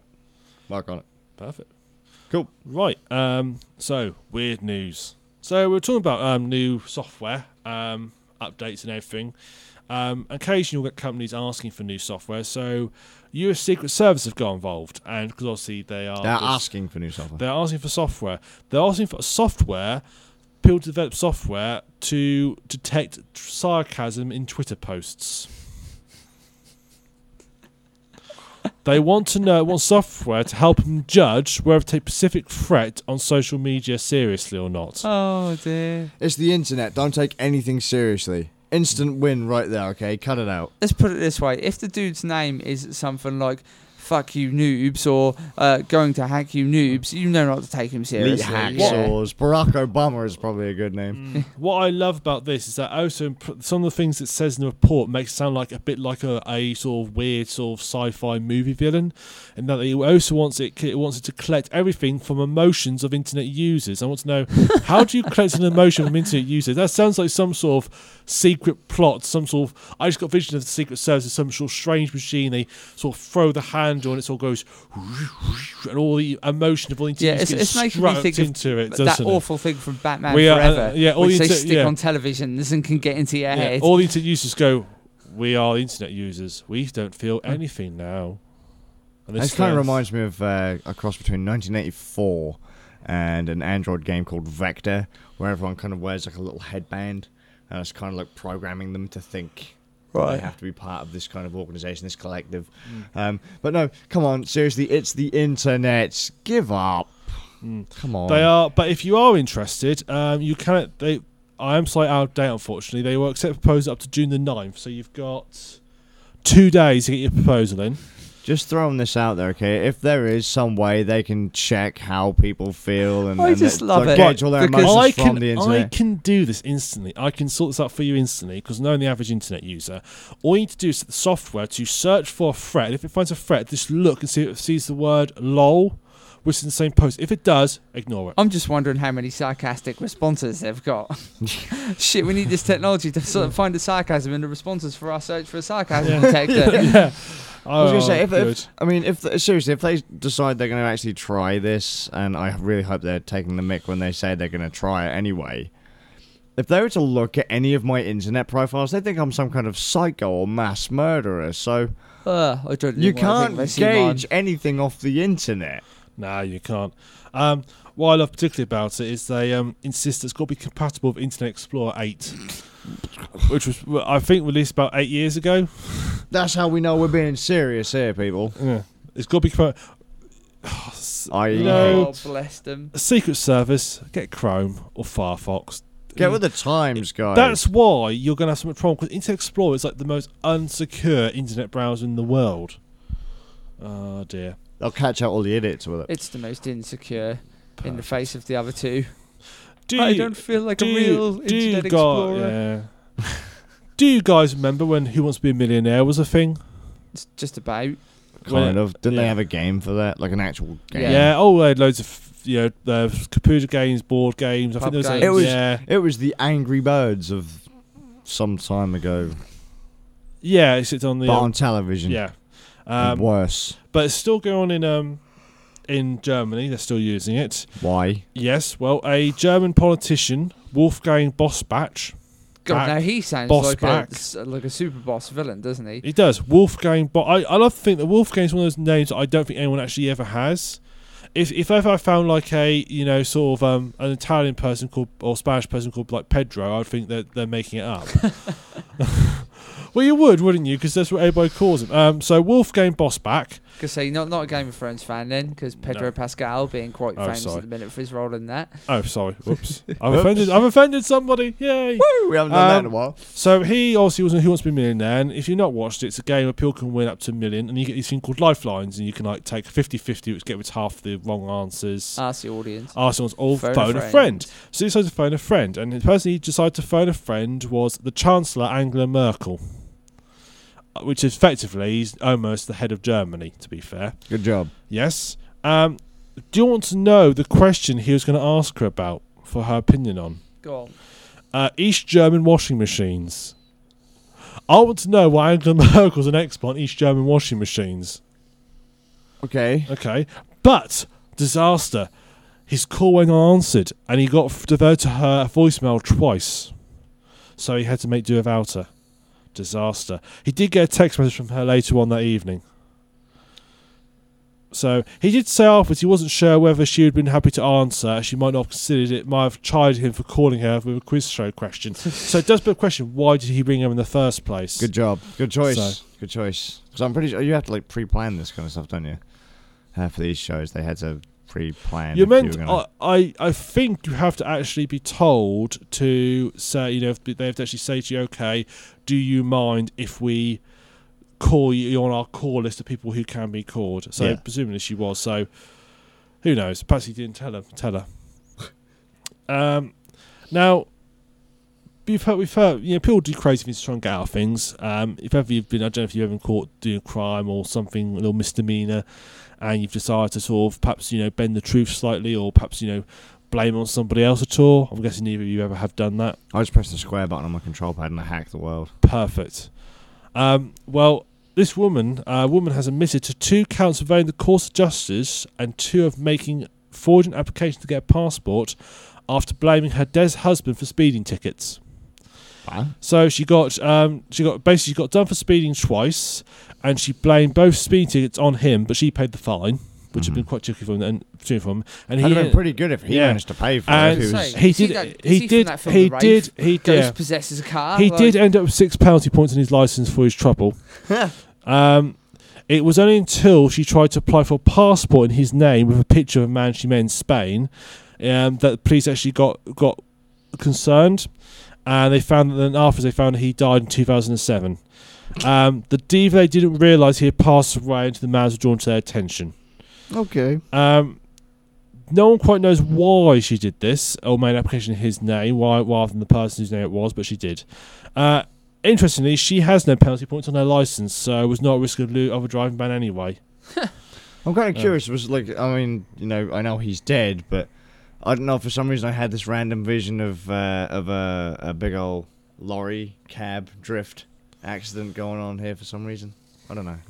Uh, I'm going back to thinking about drifting a drifting an Arctic lorry, but okay, whatever. we're now on to a bit of Rule 34. Are we on what Rule Right. 34 We is? know what Rule Yeah. 34 is. Uh, if there's porn, if if it exists, there is porn of it. Okay, we're just going to combine this. Now, don't jump to conclusions. We're just going to combine this with farming. So don't jump, don't roll your eyes, Luke. Um, a man with a fetish for cow manure has been jailed for five years for threatening to kill a family of of our farm he targeted. Uh, David Truscott repeatedly rolled around naked in slurry. Slurry is basically liquid poo Yeah. Where is Uh, this? and Cornwall. Uh, a farm he Oh, developed this, okay. this obsession for of Cornwall. Um, basically, they, he'd been targeting over an eight-year period to satisfy his bizarre, bizarre craving. Initially, he removed cow pats from the farm, but then his behaviour escalated, so that Truscott regularly entered the farm in search of slurry. Um, after a while, the farm occupants decided to erect bollards and remove slurry to try and deter him. He decided to enact revenge. And then starts the big list of, prob- of things he did. He started so- to climb inside the asshole of a cow. Yeah. Just He- envisioning um, Ace he- Ventura 2 there. Yeah. He repeatedly, he repeatedly set fire to the Roth's shed, tractor, enclosures, and hay, including killing a calf in one incident. what a prick. He is a prick for killing a calf. Um, he has uh, also admitted to making threats to kill the Roth family and damage their property. Um, basically, they took so the family took up uh, steps to clear up slurry and other measures to stop him getting convincing his fences. Um, Give him what he wants, kill him, and hide the corpse in the septic tank. Probably, yeah. His thing is, he's actually been to prison for several times for this. So the first time he received a 16-week sentence for stripping naked in a cattle pen, releasing said cattle, and then climbing to a slurry spreader. They just switched it on. That would have been so much easier. Yeah, Job done. Yeah. Game Um, over, man. On immediately on his release, he returned to the farm and sat naked in cow muck. He was in jail for 20 weeks. he was then jailed again for two years after police caught him naked in the field harassing the Roth family. okay. Oh, man. His latest offending was when, when he said to his support worker he wanted to get revenge on Mrs. Roth and her 17 year old son. He said, I'll buy a car with two and a half thousand pounds I have in my wardrobe. I'll drive to Cornwall. I will kidnap them and I will burn them. Um, he'll be spending the first five years of his prison sentence receiving hospital treatment.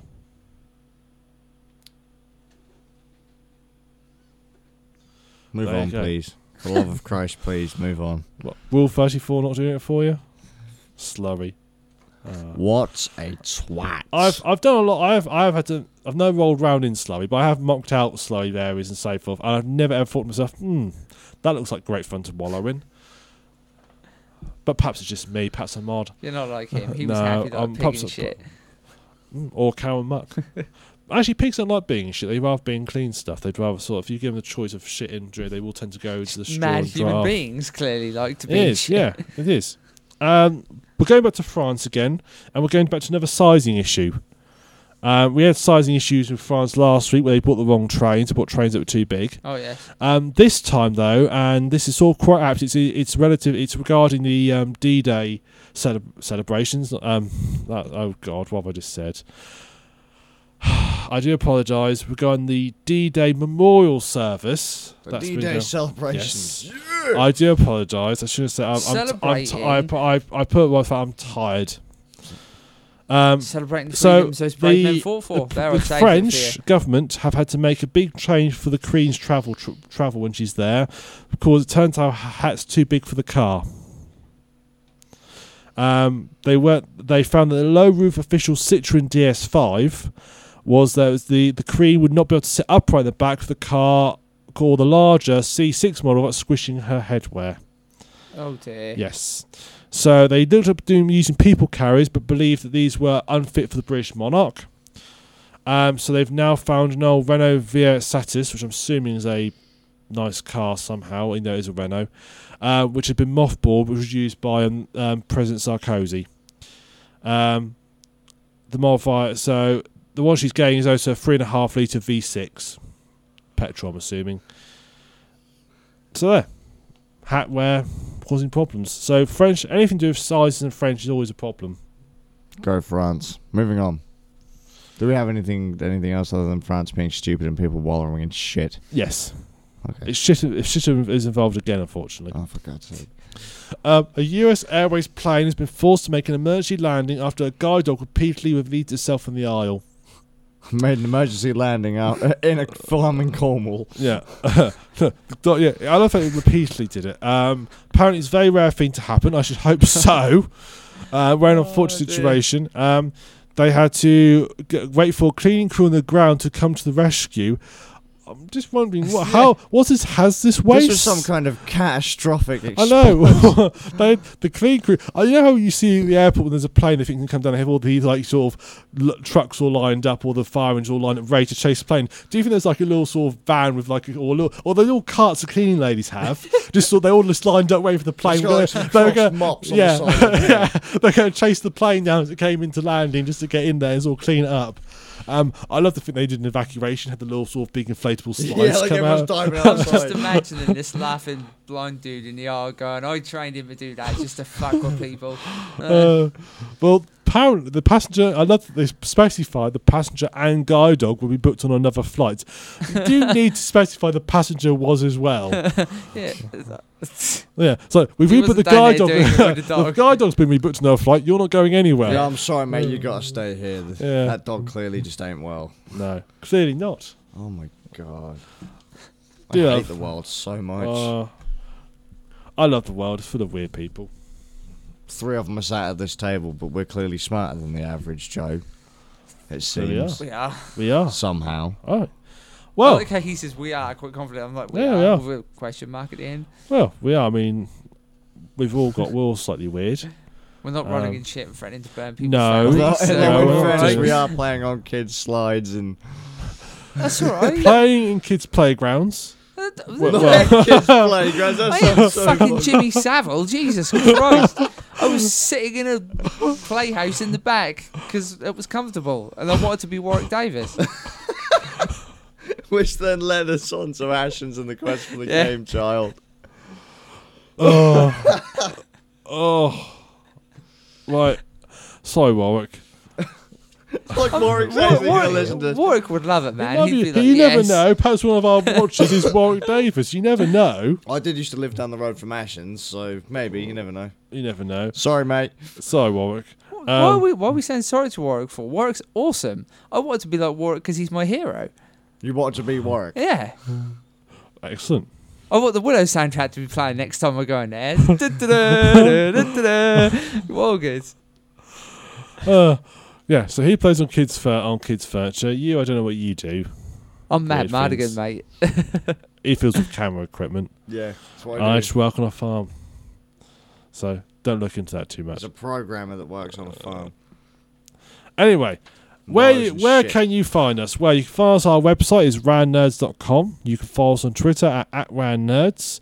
You're on YouTube. Obviously, you're watching us on YouTube. But if you weren't, you could find us on YouTube at youtube.com slash randnerds if you're not watching us on YouTube, which you clearly are.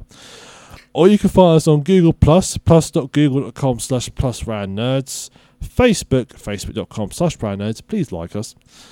Um, obviously, we've got a Steam community called Rand Nerds. You can join as well that's another one done, guys. So, on behalf of everyone who's been listening, thank you for listening. Well, that doesn't sense. Well, but Thank you for listening. Good I've job. Been, I've been Nicholas Jackson. I'm Luke Roberts. I'm Adam Thorne. That's a grey screen. There's a grey screen, just in case anyone in the Right, audience okay. what the hell are you talking I about. will just check make sure we haven't had any more comments before I close down. Yeah, that would be wise. Sorry, Nick's a bit sober. No, there's no, there's no real um, comments. Um, no questions, so we're all right. Yeah, we love you. Good Right. night. See you guys in a fortnight, Take care, guys. and we'll, we'll, we'll. Shall we try next one to be on time? well, then we'd better not go to the pub then. That wasn't my fault. That was your idea. oh, shut up, hippie. oh, that was good though. That was good. First time I've been to the pub like altogether in about 50 years, but it's all good. So, How about next time you come join us at the pub? We forget that'd be about- hilarious. yeah. Let's do a live stream from the pub. Forget about this podcast. We You need all to do a come live fly- stream from the all come treehouse, fly mate. That's where it's at. That'd be amazing. To the treehouse. Let, us can we live stream from the treehouse? that would be brilliant. Now we need Yeah. to, the, the, the, the, you know, the live action Batman thing with the logo Yeah. come, kind of comes up to the screen and then all of a sudden we're all in the treehouse. Oh, yeah. Oh, in Oh, the hideout. we sh- it shall be done. We need to get Warwick out, out for that one, man. Warwick in that podcast. That'd be awesome. Work, you're up. Come on. Oh dear. Well, thank you very much for listening. See you in two weeks' time. Take care, guys. Yeah, see ya.